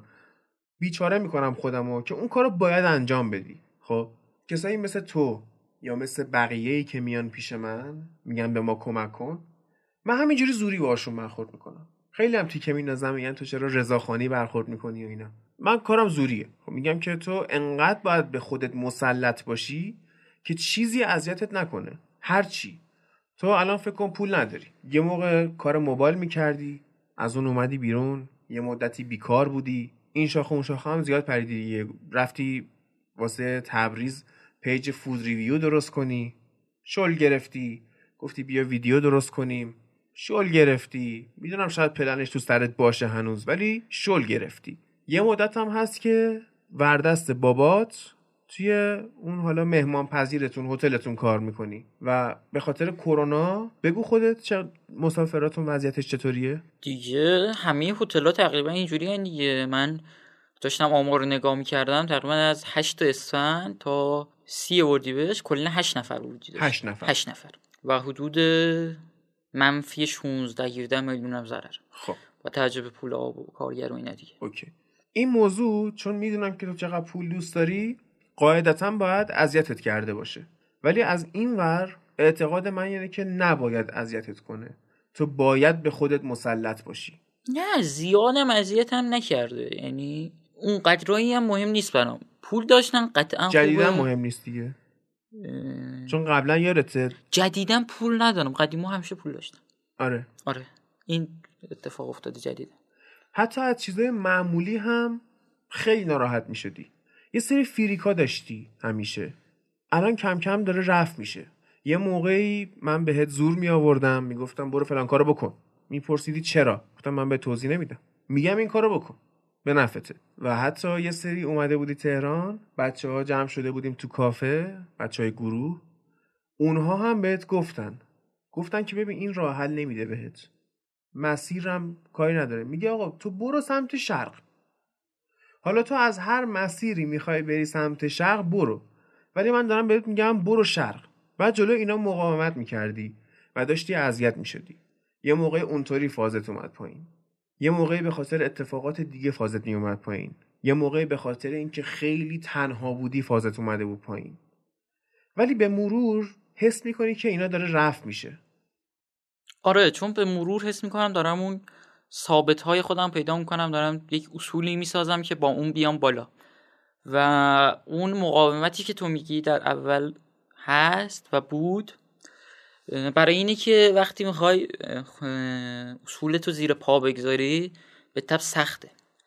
و برای اینکه نذاری اصول تو نشکنی سعی می‌کنی همیشه راه در رو پیدا کنی و به خودت تلقین کنی که نه اصول من درسته نیازی نیست عوضشون کنم. و اون مقاومت از اینجا میاد. بعد یک مدت که دیگه تعصب و مقاومت رو می‌ذاری کنار شبیه یک انسان بیشکل میشی. سعی می‌کنی همه شکلها رو ببینی همه زاویه دید رو ببینی همه آدم ها رو طرز تفکر رو ببینی. بعد خودت انتخاب کنی که چه شکلی بدی به خودت. و من معتقدم که همیشه باید اون انعطاف پذیری رو داشته باشی که بفهمی راهت غلط بوده و بتونی شکلتو دوباره عوض کنی. الان داری اونو؟ الان اگه بفهمی یه کاری که بیست و خورده سال تکرارش کردی اشتباهه. الان شهامتشو داری در لحظه بذاریش کنار؟ قطعا آره. چی بهت این شهامت رو داد؟ اینکه تبدیل به انسان بیشکلی شدن می‌دونی منظورم چیه؟ فرض کن مغزی که داری شبیه یک لوحیه. انقدر روش چیزای غلط نوشتی پر سیاهش کردی. وقتی شروع کنی اول به سختی اون لوح تبدیل به یک چیز انعطاف پذیر سفیدی بکنی بعد اون انگاری یاد می‌گیری که بتونی هر جا اشتباه رفتی سریع بتونی اونو پاک کنی و دوباره درستش رو بنویسی. چرا خیلی از آدما اعتقاد دارن که دیگه دیره؟ می‌دونی؟ مثلا با یکی حرف می‌زنی میگه من سی سال فلان کارو کردم. دیگه این تو من شکل گرفته. دیگه نمی‌تونم تغییرش بدم. چون نمی‌خوان تغییرش بدن. توی سیف زونشون تو حریم امنشون گیر کردن. چون مشکل این که اونجا راحتن و احساس راحتی می‌کنن و واقعا نمی‌خوان از اونجا خارج بشن. پس دلیل میتراشن. میگه نه اینجوری سی سال اینجوری بودم. باید خودشون به این برسن که نه دیگه این جواب نمیده. باید از اینجا بزنن بیرون. خب چی باعث میشه بهش برسن؟ یه تلنگری باید این وسط زده بشه به دیگه. تو فکر کن مثلا من سی ساله هروئین می‌کشم. خب؟ حالم می‌کنم باهاش. تو هم که میای میگی ترک کن میگم ببین من دیگه سی سال معتادم. دیگه هم من گذشته. با این راحتم. می‌دونی؟ یه جایی شما می‌رسی به راک بادم. می‌رسی به پایین ترین و پسترین لحظه انسانی خودت. اونجا میگی نه This is not me. این من نیستم. این اصلا این چیز دیگه است. باید خودم رو تغییر بدم. اون راک بادم برای تو چی بود؟ چی خوردت کرد؟ فکر می‌کنم همون لحظه ای که دونستم نمی‌دونم. این اونجایی بود که یاد گرفتم باید فیل کنم. بدم بره. ولی برم دنبالش. هی زمین بخورم هی یاد بگیرم. دیگه اونجایی که از زمین خوردن ناراحت نشدم. حس کردم این زمین خوردن خوبه. اونجا فکر کنم. مگه ما چند بار عمر می‌کنیم؟ مگه ما اصلا چقدر عمر می‌کنیم که بخوایم خودمون رو محدود کنیم؟ خودمون رو توی سیف زون نگه داریم. نمیارزه. زندگی می‌تونه خیلی جای بهتری باشه. می‌تونه خیلی بیشتر حال بده. ولی اگه ما خودمون رو محدود کنیم ما فقط فکر می‌کنیم که لذت می‌بریم. یه فلسفه ای هست میگه که لذت های دنیا لذت نیست اصلا رفع درده و اگر زیادی هم بری سراغش خودش میشه درد. مثلا تو وقتی تشنته یه لیوان آب خنک می‌خوری کیف می‌کنی؟ میگی به به. لذت بردم. ولی اگه همون لیوان آب خنک رو ده تاشو پشت سر هم بهت بدن بخوری تبدیل میشه به شکنجه. و در مورد اکثر چیزا همینه. می‌دونی؟ یعنی میگن که لذت هایی که شما می‌بری در واقع پر کردن چاله است. شما یک نیازی داری میری اون نیازه رو پر می‌کنی. و لذت می‌بری. خب مثل رانندگی. رانندگی تو جاده صاف لذت بخشه. اگه چاله داشته باشه اذیت میشی. ولی اگه دست اندازم داشته باشه سنگ ریخته باشه یا هرچی بازم اذیت میشی. یعنی اون چالت رو که پر می‌کنی اگه زیادی پر کنی خودش میشه دست انداز به خاطر همین اعتقاد دارن که اصلا ما لذت حقیقی نداریم. همش رفع درده. تو چی فکر می‌کنی؟ تو الان میگه از زندگی لذت ببریم. الان لذت های تو چیه؟ بستگی داره چجوری اون لذت رو ببینی. چی تعریفش بکنی؟ به نظر من همین که خوش بگذره. خوش گذشتن یه لذت نیست. خب خوشگذرونی بیش از حد تو رو از کل اهداف مهم زندگیت مثلا اهداف اقتصادیت دور می‌کنه. تو بیا برو همش لذت ببر. به نظر من وقتی کار اقتصادی می‌کنی باید کاری کنی که از همون کار هم لذت ببری. من مثالی که همیشه می‌زنم بابای من همچین آدمیه. وقتی میره میشینه توی هتل حتی هیچ هیچ کسی نباشه. خالی خالی باشه در و دیوار رو نگاه می‌کنیم و رو نگاه می‌کنیم واقعا از همونجا داره لذت می‌بره. برای این اصلا مهم نیست ماهی ده میلیون باشه 15 میلیون باشه یا ماهی دو میلیون. همون همین که اونجاست برای اون لذت بخش. الان تو این چند ماهه به خاطر کرونا ضرر داده لذت برده؟ آره. بجز اون مواردی که قرنطینه بود و مجبور بود بشینه تو خونه بقیه اوقات که از این قرنطینه رها شد و رفت نشست اونجا بدون که هیچ کسی باشه داشت لذت می‌برد از اونجا نشستن. داشت کار می‌کرد. نقاشی می... نقاش آورده بود دیوارا رو رنگ کنه. مبلمان رو عوض کرده بود. کلی کار آشپزخونه اینا داشت. همه اونا رو می‌کرد و داشت لذت می‌برد از اون لذت صرفا این خوشگذرونی نیست. از من هر کاری که می‌کنی تو, تو این زندگی باید اون لذتش همراهش باشه.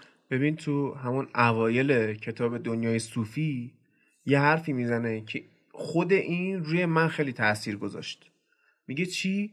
میگه شما باید قوه تهیرتون رو قوی کنید. یعنی چی؟ یعنی قوه حیرت کردن شگفت زده شدن. آقا شگفت زده شو. ببین ما الان دوریم از هم. تو تبریزی من تهرانم. وقتی ما می‌تونیم با موبایلمون به هم وصل چیم می‌تونیم ببینیم همدیگه رو باید کیف کنیم از این. هر لحظه باید کیف کنیم. چرا؟ اصلا چون نداشتیم اینو. ولی می‌دونی سبک زندگی ماها یه جوری شده که هم کم صبریم همین که لذت رو نمی‌فهمیم. خیلی بیهستیم نسبت به همه چی. میگه خب اینم هست دیگه. در حالی که این مثلا 200 سال پیش نبود. 200 سال پیش اینو به یکی نشون می‌دادی می‌گفت این معجزه است. ایمان می آورد بهت. تو اگه چه می‌دونم 2020 سال پیش اگه به جای حضرت عیسی تو با گوشیت می‌رفتی پیش فرون آره نه فرون که کی دیگه بود. فرون موسا بود. آره. تو کی گفتی؟ عیسی آها. آره. می‌رفتی؟ آه اصلا موسا. موسا. به جای عصای موسا شما موبایلتو میبردی. قطعا به تو ایمان میآوردن. می‌دونی؟ خیلی خفنه. ولی ما اپریشیت نمی‌کنیم ما قدر نمی‌دونیم. خیلی برامون عادیه. یه چیزی که من توی توی دوست دارم اینه که تونستی اینو به وجود بیاری. خب بار اولی که رفتی استیک خوردی یادته؟ بار اول نبود. من با خانواده اینا زیاد می‌رفتم. اون یه باری بود که واقعا چسبید به. تعریفش کن. من کلا غذا خوردن دوست دارم. یعنی از تفریحاتم اینه که غذا بخورم. مخصوصا گوشت. یعنی هیچ تصوری از گیاهخواری نمی‌تونم داشته باشم. من دوست دارم یه گیاهخوار یه روز بیارم تو برنامه باهاش صحبت کنم. من حتما شنیدنی میشه اپیزود. جالب میشه. آره. من ابر گوشت خور آره. من غذا خوردن دوست دارم و اون دفعه جزو معدود دفعایی بود که واقعا یک غذایی خوردم که بهم خوش گذشت. بعد یادته با چه ذوق و شوقی بعدش اومدی من وایس دادی که رفتم استیک خوردم؟ آره بیشتر اون روزا یک زمانی خیلی شوخی می‌کردم و می‌تونستم شوخی کنم و دوست داشتم شوخی کنم و بخندن مردم. و حتی تو دانشگاه چند باری کار استنداپ و اینا کردیم. دانشگاه محیطش یکم خودت می‌دونی سخت کار کردن اینا. ولی الان راستش نه. الان حس می‌کنم اون تنزم کم شده دیگه. نمی‌تونم مثل قدیم باشم. بیشتر بیشتر سعی می‌کنم حرف نزن. ولی لذت رو می‌بری. آره. اگه الان دوباره بری همون استیک رو بخوری همون لذت رو می‌تونی ببری ازش؟ بیشتر لذت می‌برم بیشتر می‌بری. آره قطعا بیشتر. یعنی اینکه میگن تجربه بار اول دیگه تکرار نمیشه تو میگی نه بیشترم می‌تونم آره آره. خب این خیلی خوبه دیگه. این یه چیزیه که اگه آدم بهش برسه واقعا اصلا زندگیش از این رو به اون رو میشه. یه چیزی توی دانشگاه ما میخوندیم. یادم نیست دقیقا اینو کی می‌گفت. ولی فلسفه مال فلسفه دوره رومانتیسیزمه. خب؟ که اینا چیکار می‌کنن؟ یه سری به کلاسیکه می‌زنن یه سری به این مدرنه. خب؟ یه چیزی بینش رو جمع می‌کنن. حالا خیلی دارم چرت و پرت میگم در موردش یعنی اگه بخوام واقعا تخصصی بگم چیز دیگه است. ولی می‌خوام قابل فهم باشه. عقیده ای که کلا وجود داره میگن که انسان باید خودش رو توی طبیعت پیدا کنه و خیلی هم با فلسفه شرقی همخونی داره. بیس این فلسفه چیه؟ میگه child is the father of man. یعنی بچه پدر انسانه. خب این خیلی چیز مزخرفی به نظر میاد.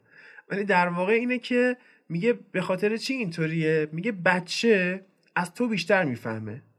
چرا؟ چون تجربه هایی که داره می‌کنه واسه بار اوله.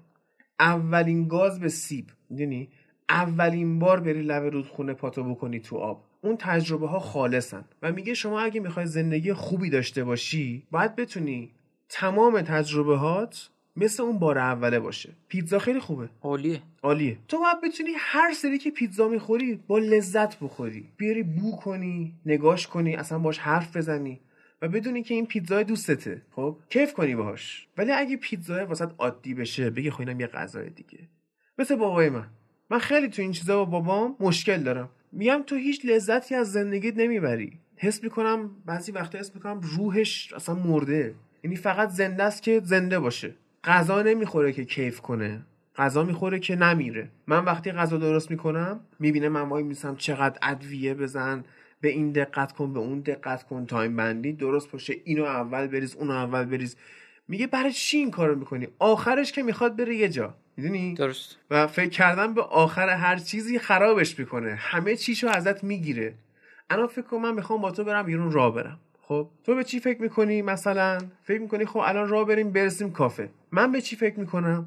میگم به به چه هوایی. چقدر بولوار کشاورز قشنگه. چقدر این کاشیه آشناست. همش از رو این رو این موزاییکه. همش از رو این راه رفتم مثلا. دیدی دید ما به زندگی اون لذت رو تشکیل میده. تو الان تونستی به این برسی. آره فکر کنم.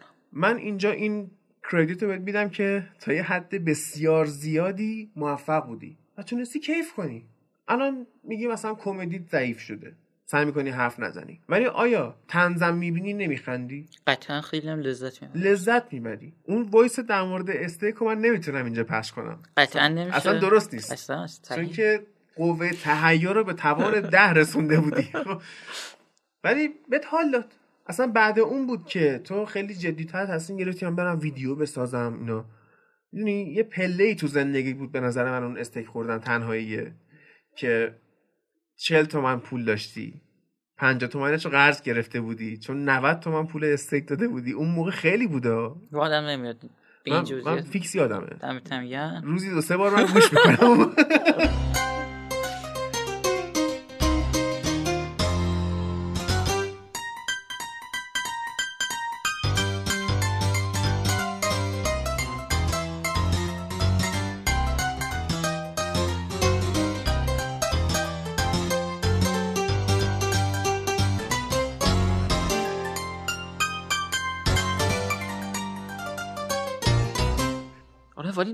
مال خیلی سال پیشه. سه چهار سال گذشته آره، این آره. قضیه. چقدر تو گروه مسخرت کردن؟ مهم نیست. به مسخره. نیست اصلا. نه داریم میخندیم کیف آره. می‌کنیم. آره سپر یه حرف باحال زده داریم بهش میخندیم. چون قدیما ناراحت می‌شدم. الان نه. شاید یک حد و چارچوبی برای خودم داشته باشم که خودم در اون حد همیشه شوخی کنم.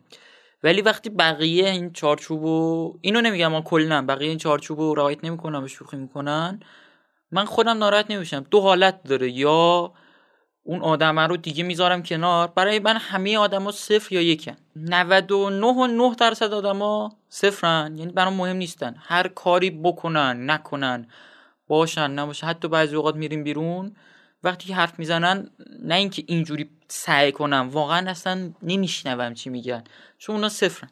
ولی یکی دا انسانی که یا زیاد زمین خوردن یا تلاش کردن یا هرچی و تبدیل به یک شدن برام اینا هر شوخی می‌تونن با هم بکنن و از اینا ناراحت نمیشم چون تبدیل به یک شدن از صفر هم ناراحت نمیشم چون مهم نیستن برام. تنها حالتی که پیش میاد اگه چارچوب شوخی های یک نفر رو دوست نداشته باشم اون یکیش تبدیل به صفر میشه. و این برای من هیچ ناراحتی نداره. فقط یک یکی تبدیل به صفر میشه. حالا این حس رهایی که داری رو می‌دونم دوست داری. از خیلی دغدغه ها رهات کرده. از خیلی افکار رهات کرده. آره سعی می‌کنم فقط همین لحظه رو زندگی آره. کنم. خب بعد دیدت نسبت به آدمایی که اینطوری نیستن چیه؟ آدمایی که همه چی رو به خودشون می‌گیرن آدمایی که بهشون بر می‌خوره آدمایی که همش ناراحت میشن آدمایی که اصلا منتظرن که ناراحت بشن. آدمایی که نتونستن رها کنن. دیدت به اینا چی آیا بهشون از بالا به پایین نگاه می‌کنی یا چی؟ اصلا نگاری نیستن. برای من مهم نیستن. من نمی‌تونم بگم کارشون خوبه نمی‌تونم بگم کارشون بده. برای خودشون زندگی می‌کنم. من می‌تونم قضاوتشون کنم. نه, نه اونا اذیتم می‌کنن و من سعی می‌کنم اونا رو اذیت نکنم. افسردگی چی؟ می‌دونم یه مدت پیش روانشناسم می‌رفتی. آره با یک اتفاقاتی در زندگیم روبرو شده بودم که هندل کردنشون سخت بود. می‌خوای بگی؟ یک مقداری مریضی پدرم بود و اون پوچی و تنهایی و فکر به مرگ و به اینکه خب میمیریم تهش چی میشه؟ این تهش مرگه دیگه چرا مثلا تلاش کنیم؟ یا اینکه تنها باشم؟ و بیشتر میگم همون چیزایی بود که کوبیده بودم و یهو با یک information خیلی خیلی زیادی روبرو شده بودم و نمی‌تونستم دسته بندیشون کنم توی مغزم. و این اذیت هم می‌کرد و تجربه خوبی بود برام من. پیش therapist رفتن و خیلی هم دوستش دارم therapist م و و هر از گاهی همینجوری میرم بهش سر می‌زنم. تنهایی این اذیتم می‌کرد که چرا تنها؟ ولی وقتی مواجه شدم با اینکه تصمیماتی که گرفتم فیدبکشون تنهاییه از این تنهایی این تنهایی تبدیل به لذت شد برام. یهو یک انگاری یک, یک قسمتی تاریک بود. گفتم چرا تنها چرا تنها چرا تنها بعد اه خودم چراغ خاموش کردم که از تنهایی لذت ببرم. اینجوری این تنهایی برام خیلی خوب شد و لذت بردم ازش. هنوزم تنهایی؟ تنها نه مثل قدیم. سعی کردم با آدم هایی که مثل منن بیشتر ارتباط برقرار کنم باهاشون حرف بزنم و بهتر شده در کل. از موزیک بگو سپر. قبلا من می‌تونم عکس بذارم. خب. می‌تونم عکس بذارم اینستا. تو کسی بودی که توی بایو اینستاگرامت نوشته بودی چاوشیست؟ آخرش هم یه اموجی گیتار گذاشته بود. یعنی خود محسن چاوشی چاوشیست نیست نه اتفاقا بودی. خیلی دسته عظیمی هن این دسته. نه بابا. خیلی. ناراحت هم نیستم از این چیزه. یک چیز نمی‌دونم تینیجری بود نبود. به تب همه یک زمانی موزیک گوش دادیم و خالتورم گوش کردیم دیگه. آره هنوزم گوش می‌کنم من بعضی اوقات. حوصلم سر میره. یه آهنگی هست میگه که 6 و 6 و 9 نه. 6 و 8 مانکن آورده. 6 و 9 مال مانکن جهانی هم میکنش. نه 6 و 9 قرار پسرش بیاره. این نه خودش نه 6 و 8 اینا. من می‌دونم. بعد 6 و 10 قرار پسرش بیاره. آره. من من چرا حفظم؟ من چرا حفظم اینو؟ من معذرت می‌خوام از همه دوستان. تو تاکسی شنیدم. آره آره. بعضی وقتا همچنان گوش میدم. بیشتر سعی می‌کنم چیزی که لذت بخش برام گوش بدم. الان دیگه زیاد قید و بند این یا اون تعصبی یا اینا نیستم. صرفا مثلا الان محسن چاوشی گوش می‌کنم لذت نمی‌برم ازش. اولا که بگو چی باعث شده بود واقعا تو به خودت بگی چاوشیست؟ یعنی چه ارتباطی برقرار چه ارتباط مغزی برقرار کرده بودی؟ ارتباط مغزی نیست. می‌دونی یک زمانی که در یک سنی که دنبال اضافه شدن به جوامعی یعنی حس می‌کنی که به یک جاهایی باید وصل بشی تایید بگیری از بعضی آدما. و اون زمان چابوشی واقعا خوب بود. الان دیگه دنبال تایید گرفتن نیستی. الان خودتی. آره الان خودمم دنبال تایید گرفتن نیستم ولی چیز توجهم. نیازمند آفرین نیاز آره آفرین. نیازمند توجه هم خب این مقایره با حرفاتا یعنی اگه برای آدم مهم نیستن آره این صفر اون یکه نیازمند توجه از سمت یکایی آره, آره, آره. نه اینکه نیازمند باشم ولی دوست دارم. دوست داری به توجه بشی؟ آره آره. دوست داری مثلا تو گروه آهنگ می‌ذاری؟ ما گوش کنیم. آره اینجوری حس می‌کنم که همون قدری که بقیه برا من یکن منم یکم برا بقیه. برگردیم سر همون موسیقی. موسیقی. الان از چی لذت می‌بری تو؟ الان از موسیقی خوب. به چی میگی موسیقی خوب؟ نمی‌دونم به چیزی حس می‌کنم هنره توش جریان داشته باشه. خب هنر چیه؟ مطمئن نیستم می‌تونم فرق بین موزیک خوب یا بد رو تعیین کنم. یا حتی مطمئن نیستم بشه تعریف کرد موزیک خوب و بد و نه میشه تعریف کرد. الان موزیک پاپی که ما تو ایران داریم واقعا موسیقی بدیه. یعنی هیچ هنری توش نمی‌بینی. یک سری تنظیم کننده هستن که همه روتین شکل خوندن ها مثل هم و هیچ مفهومی هم نداره. فکر کنم بشه اینو گفت موزیک بد. یه نفر دیگه یه جای دنیا یه شعری نوشته یه نفر یه آهنگی و حالا یا ساخته یا هم یا یه چیزی دانلود کرده چسبونده به هم اسمش شده موسیقی. یه نفر دیگه هم میاد یه چیزی می‌خونه. بعد این الان شده موسیقی پاپ ایران. حالا ببین من با این مشکلی ندارم که تیکه تیکه کار کنن یعنی یکی آهنگ لیریکس رو مشکل نداره ها. ولی وقتی توی کشورهای خارجی این کار انجام میشه اینو بهش نمیگن محسن چاوشی. میگن مثلا فلان چیز بند می‌دونی یه گروهن و مشخص کی چی کار کرده و تو کنسرت ها همه با هم میرن. آخه این مشکل اینجاست که خواننده های ما تنظیم کننده هاشون عوض می‌کنن شاعرهاشون عوض می‌کنن. حالا این برای من قابل قبول داره. یکی میاد با چند شاعر کار می‌کنه می‌خونه به هر حال اسم تنظیم کننده میاد اسم آهنگسازه میاد. ولی یک چیزی که اذیتم می‌کنه شهیدن مفهوم آهنگامونه. من بله. من واقعا بعضی اوقات ابی گوش میدم و ابی دوست دارم چون چیزی که می‌خونه واقعا ترانه است. یعنی از یک مفهومی داره حرف می‌زنه که قشنگه.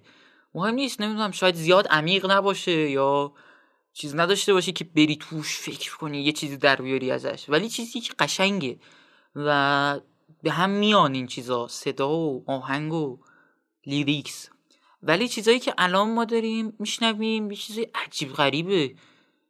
اصلا نمی‌دونم چی بگم در موردش. من چند روز مسافرت بودم تو تاکسی میشنیدم. همه هم مثل هم مثل هم لباس میپوشن مثل هم می‌خونن و تاریخ مصرف دارن. بعد یه چیزی که من دقت کردم تازگی مثل این که شرکت های موسیقی دارن این کارو می‌کنن که اسمایی می‌ذارن که اول اسم اول فامیلی یک یکی باشه. یعنی چی؟ یعنی مثل اینکه اولین بار علی رضا استار این کارو کرده نمی‌دونم یا خب. پدرش کرده یا خودش کرده که ا و استار علی رضا استار اینجوری شده. بعد الان دقت کنی ما نمی‌دونم حامد همایون داریم بعد فرزاد فرخ داریم. فرزین. نه فرزاد فرزین یه فرزاد فرخ جدیده من اون روز تو یزد گوش دادم بی نهایت قشنگ. بی نهایت خب. و همه اینجوری بهنام بانی داریم. بهنام اینا همه اسمایی که اون مدیر برنامه می‌سازه و یعنی اسمای شناسنامه نه نه نه نه اصلا اینجوری نیست. این یک چیزیه که تو به عنوان یک تهیه کننده خب؟ میری یک آهنگ میری یک خواننده پیدا می‌کنی میاری. اسم میدی بهش پول میدی بهش آهنگساز میدی بهش و فرمول جامعه هم دستت می‌دونی چی مین استریم چی دوست آره می‌دونی چی دوست دارم. خب؟ و تو قرارداد میبندی باش؟ میگی تا دو سال. هر کنسرتی رفتی 80 درصدش مال منه. و از این رسما بهره کشی می‌کنی. شبیه بردهداریه. خب؟ این کنسرت می‌ذاره. من می‌بینم دیگه مثلا سه سانس تو تبریز پشت سرم در سه روز. بعد مستقیم بعد یک روز تهران مازندران اینا یک توری میرن. بعد یکی دو سال دیگه این خواننده از توتاب میفته بای بای نفر بعدی رو میشه آره. و بیشترین سود رو همون تهیه کننده می‌کنه. و تهیه کننده قطعا فقط به جیب خودش فکر می‌کنه و هنره بعدش پشیزی ارزش نداره. الان کتابای ما هم اینجوری من اون روز داشتم با یک دوستی حرف می‌زدم در مورد کتاب های ملت عشق و اینا. من زیاد اهل اینستاگرام نیستم. هر از گاهی میرم یه چکی می‌کنم می‌بینم همه عکس اینجور کتاب ها رو گذاشتن. یه دونه ملت عشق یه دونه کتاب می‌بینم به اسم قهوه سرد آقای نویسنده. خب. بعد ما با یکی از دوستان حرف زدیم این کتاب رو می‌خوند. بعد خیلی تعریف می‌کرد تیکه تیکه استوری می‌کرد اینا. من خیلی مشتاق شدم برم ببینم آقا این چیه. مثلا در اون زمان این مال یک و نیم سال پیش. تقریبا 7 نفر من دیدم که شیر کردن این کتاب بعد من رفتم خریدم کتاب. اومد. اینا مثلا ما یک دوستی داشتیم یک ماه این کتاب رو شیر می‌کرد. من این کتاب در عرض دو سه روز خوندم و یک سری نمی‌دونم حالا این نظر منه من مطمئن نیستم دارم درست میگم یا نه فردا حمله نکنید به ولی به نظر من این کتاب هیچی نداشت. یعنی هیچ چیزی نداشت. و صرفا به خاطر اینکه عکس کتاب قشنگ میفته می‌ذارن. من یک زمانی در یک کتاب فروشی کار کردم به عنوان عکس می‌گرفتم و کتاب معرفی می‌کردیم در شبکه های اجتماعی. خب. من اینجوری بود که کتاب میذاشتم رو میز عکسشو می‌گرفتم و گفتیم آقا این کتاب اینه در مورد این حرف می‌زنه کتاب خوبیه نویسندش اینا رو نوشته. بعد یک مدت مدیر کتاب فروشی گفت نه اصلا اینجوری نباید عکس بگیریم. باید یه لیوان قهوه ترک بخریم بذاریم اونجا بعد ترمه بندازیم یه صندوق قدیمه بندازیم. و کتاب اصلا مهم نیست چی باشه همون بذاریم اونجا. بعد و من به چشم دیدم که واقعا اینجور کتابا داره فروش میره و اینجوری میشه. و اینجوری میشه که مثلا همون اسم نویسنده ملتش نمی‌دونم فکر کنم ترکیه هم اسمش شافاقه شافاق خب. باید باشه معمولا یه کتابی رو که ترجمه میشه نهایت یک یا دو ناشر میرن سراغش و چاپ می‌کنن و کتابی که ناشرا می‌بینن کسی رفته اون کتاب رو ترجمه کرده و چاپ کرده دیگه نمیرن سراغش. ولی فکر کنم این کتاب ملت عشق رو یه هفت هشت تا ناشر چاپ کردن. و قطعا چون کپی رایتی هم نمیدیم تو ایران پولی به نویسنده نمی‌رسه ولی قطعا سود خوب سود خوب که نمیشه گفت چون تو جریان کتاب سود زیادی نداریم ولی نسبت به بقیه کتابا سودش بیشتری که 7 تا ناشر رفتن سراغش. و نمی‌دونم تقصیر کیه این سلیقه مردم چون من میگم ما یه زمانی ابی داشتیم داریوش داشت- نمی‌دونم اسم اینا رو میشه گفت؟ حالا آره دیگه. اینا رو داشتیم و اینا واقعا به نظر من خوب بودن. حداقل از یک استاندارد پاپی که بود به نظر من حداقل اون استانداردها رو داشتن. ببین خارجی هم همینه. تو فکر کن مثلا 20 سال پیش پاپ استارهای ما کی بودن؟ مایکل جکسون بود. مدونا بود. الان کیه؟ جاستین بیبر؟ و بفرم. اون یکی هم یکی هم هست. بیلی آیلیش مثلا. اون که چی؟ اون خیلی برای من فاجعه ایه. ما تو ترکیه که اصطلاحی داریم مثلا میگیم فلانه نمت تو چانولوب چی شده؟ یعنی اینکه مثلا ترجمه تحت لفظی اینه که فلان برام مغازه شده. خب؟ ولی معنیش اینه که داره مثلا رو اعصابمه دیگه. خیلی داره اذیتم می‌کنه. این بیلی آیلیش برای من همچین چیزیه. دیگه 17 سالشه فکر کنم. 17 18 سالش. همه جوایز چیزم برد تو یه شب. گرمیو. یه همچین چیزی من اصلا وقتی که اینجور آدما میان جایزه می‌گیرن اون جایزه زیر سواله ها بعد من یه چیزی خوندم در مورد چیز اه، ردیوهد کی بود؟ فام یورک آره سامیورک گفته که بیالیش استعداد خوبی داره و اینا. نمی‌دونم حالا معتبر و معتبر نیست. یه همچین چیزی من خوندم. نشنیدم من یه. همچین چیزی خوندم نمی‌دونم. ولی بیش... قطعا بی استعداد نیست. بیشتر میفته رو قسمت اون پول هنره و پول در میارن دیگه. وقتی که پول باشه نمی‌دونم. باید چیزی که مردم می‌خوان رو بهشون بدیم یا چیزی که خوبه رو به مردم بدیم نمی‌دونم. و به نظر من هر دوتا اینا باید باشه مردم انتخاب همیشه کنن جفتش بوده آره. ولی خب همیشه هم ولی من اکثر مردم آره من نمی‌دونم چیز بدیگه خوبیه. صرفا من اونجوری دوست ندارم. الان خودت چیا گوش میدی؟ مثلا اگه ده تا آهنگ صدر پلیلیست تو موست پلید تو بیاریم بخونیم چیاس تقریبا همه چی گوش میدم. من بیشتر یک مو... انسان مودی هم یعنی تو این چارچوبایی که دارم غلط می‌خورم. بعضی اوقات به قول تو هارش میشم دوست دارم متال گوش بدم. بعضی اوقات آرومتر. ولی تقریبا همه چی گوش میدم. الان بیشتر رفتم سراغ آهنگای ایرانی قدیمی. آها. حس می‌کنم اونا هم خوبن. آهنگایی که مال فرهنگای مختلف ایرانن. کردستان خود سمت آذربایجان. اینا رو بیشتر نه شجریان اینها. یک سری چیزایی که بومی ترن فولکلور در واقع. آره یا چیزایی که مثلا business ی نشدن هنوز همچین چیزایی بیشتر. ولی قطعا کارهای راک هم دوست دارم. بیشتر الان آهنگای قدیمی گوش میدم. برسیم به سوال مهممون که سپهر اعتیادش چیه؟ به چیزی نمی‌رسم واقعا. نمیشه. قطعا اعتیاد داری. یا به موسیقی اعتیاد داری یا به چه می‌دونم به خوردن اعتیاد داری. به یادگیری یکی اعتیاد داره یکی به گوشیش اعتیاد داره یکی به تکنولوژی اعتیاد داره. همه اینا که گفتید می‌تونم تصور کنم که بدون اینا زندگی کنم. تنها چیزی که نمی‌تونم بدون زندگی کنم خوابه. به خواب اعتیاد. خواب. یعنی وقتی که بیخوابم واقعا مشخص میشه برام کاملا به هم میریزم و اینکه خواب دوست دارم. من شنیدم که واسه ساعت هشت و نیم آلارم می‌ذاری ملت رو بیدار می‌کنی. ولی خودت تو ده میخوابی. آره اینجوریه. من برای دانشگاه که می‌رفتم از شیش و نیم شیش و سی سی و پنج چهل چهل و پنج. همینجور آلارم نه یه رو فاصله میداشتم خب. هفت بعد هفت و یک دو سه چهار پنج شیش هفت هشت نه ده. چند تا آلارم ست می‌کنی خیلی زیاد. بعد یک برنامه پیدا کردم اینجوریه که امکانات جالبی داره. یکی از امکاناتش اینه که مثلا از یک جایی شب میری عکس می‌گیری. و صبح تا پا نشی و نری اون عین اون عکس رو دوباره بگیری آلارم خاموش نمیشه همچنان می‌زنه. ولم کن.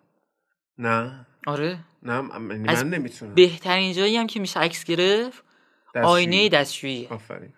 که تا تو پا نشی بری اونجا عکس رو بگیری دیگه خوابت قطعا پرید. من نمی‌تونم اینطوری. می‌دونی من بدخواب میشم. من مجبورم اینجوری یعنی. اعصابم میریزه به هم. من ترجیح میدم بگم مثلا یکی از خواب بیدارم کنه.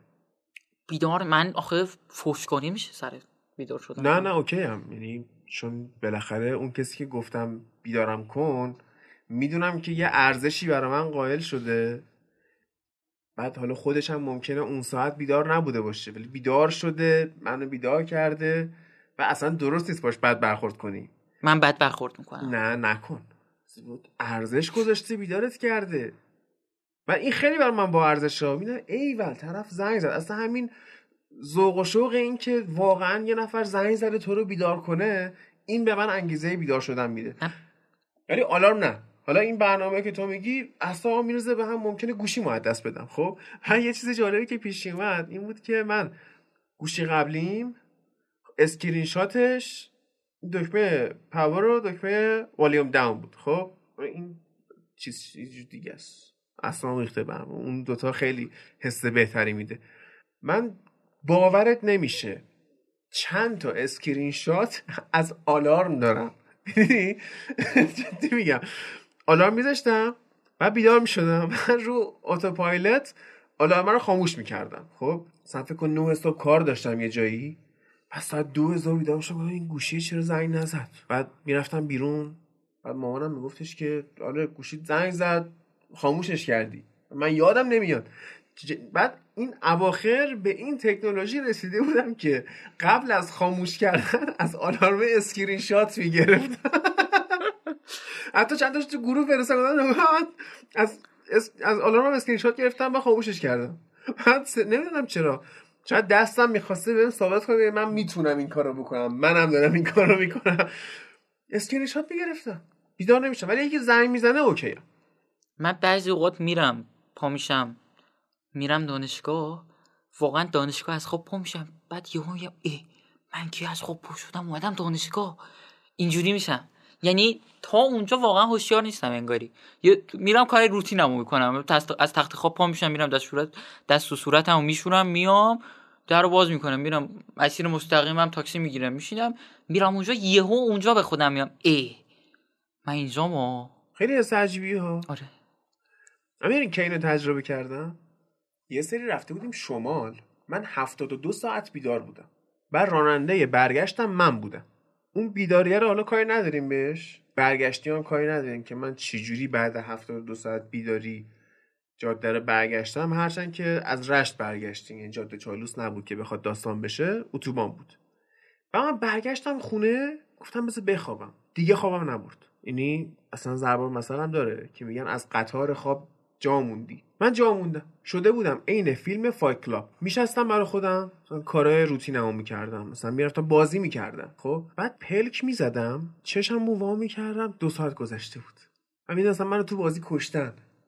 بالا سر جنازم مثلا وایسادم می‌رفتم غذا میخوردم. قاشقو میآوردم بالا میخوردم بر میگردوندم موقع پر کردن قاشق بعدی پلک می‌زدم. باز که می‌کردم میدم همه دارن دست کن میدن. بیدار شد چرا غذا تو نمی‌خوری؟ اینطوری شده بودم. یعنی نمی‌تونستم بخوابم نمی‌تونستم هوشیار بمونم. خیلی وضعیت freaky بود ولی خیلی حال داد. یه جوری بود دیگه. مثلا یه جایی که حال نمی‌کردی اون time ه پلک می‌زدی. مثل فیلم کلیک. یادته؟ 2006 آدام سندلر بازی آره آره دیدم آره اون دکمه رو می‌زدی که این time بگذره من پلک می‌زدم. خیلی حس باحالی بود. ولی هیچ وقت دیگه نمی‌خوام تجربهش کنم.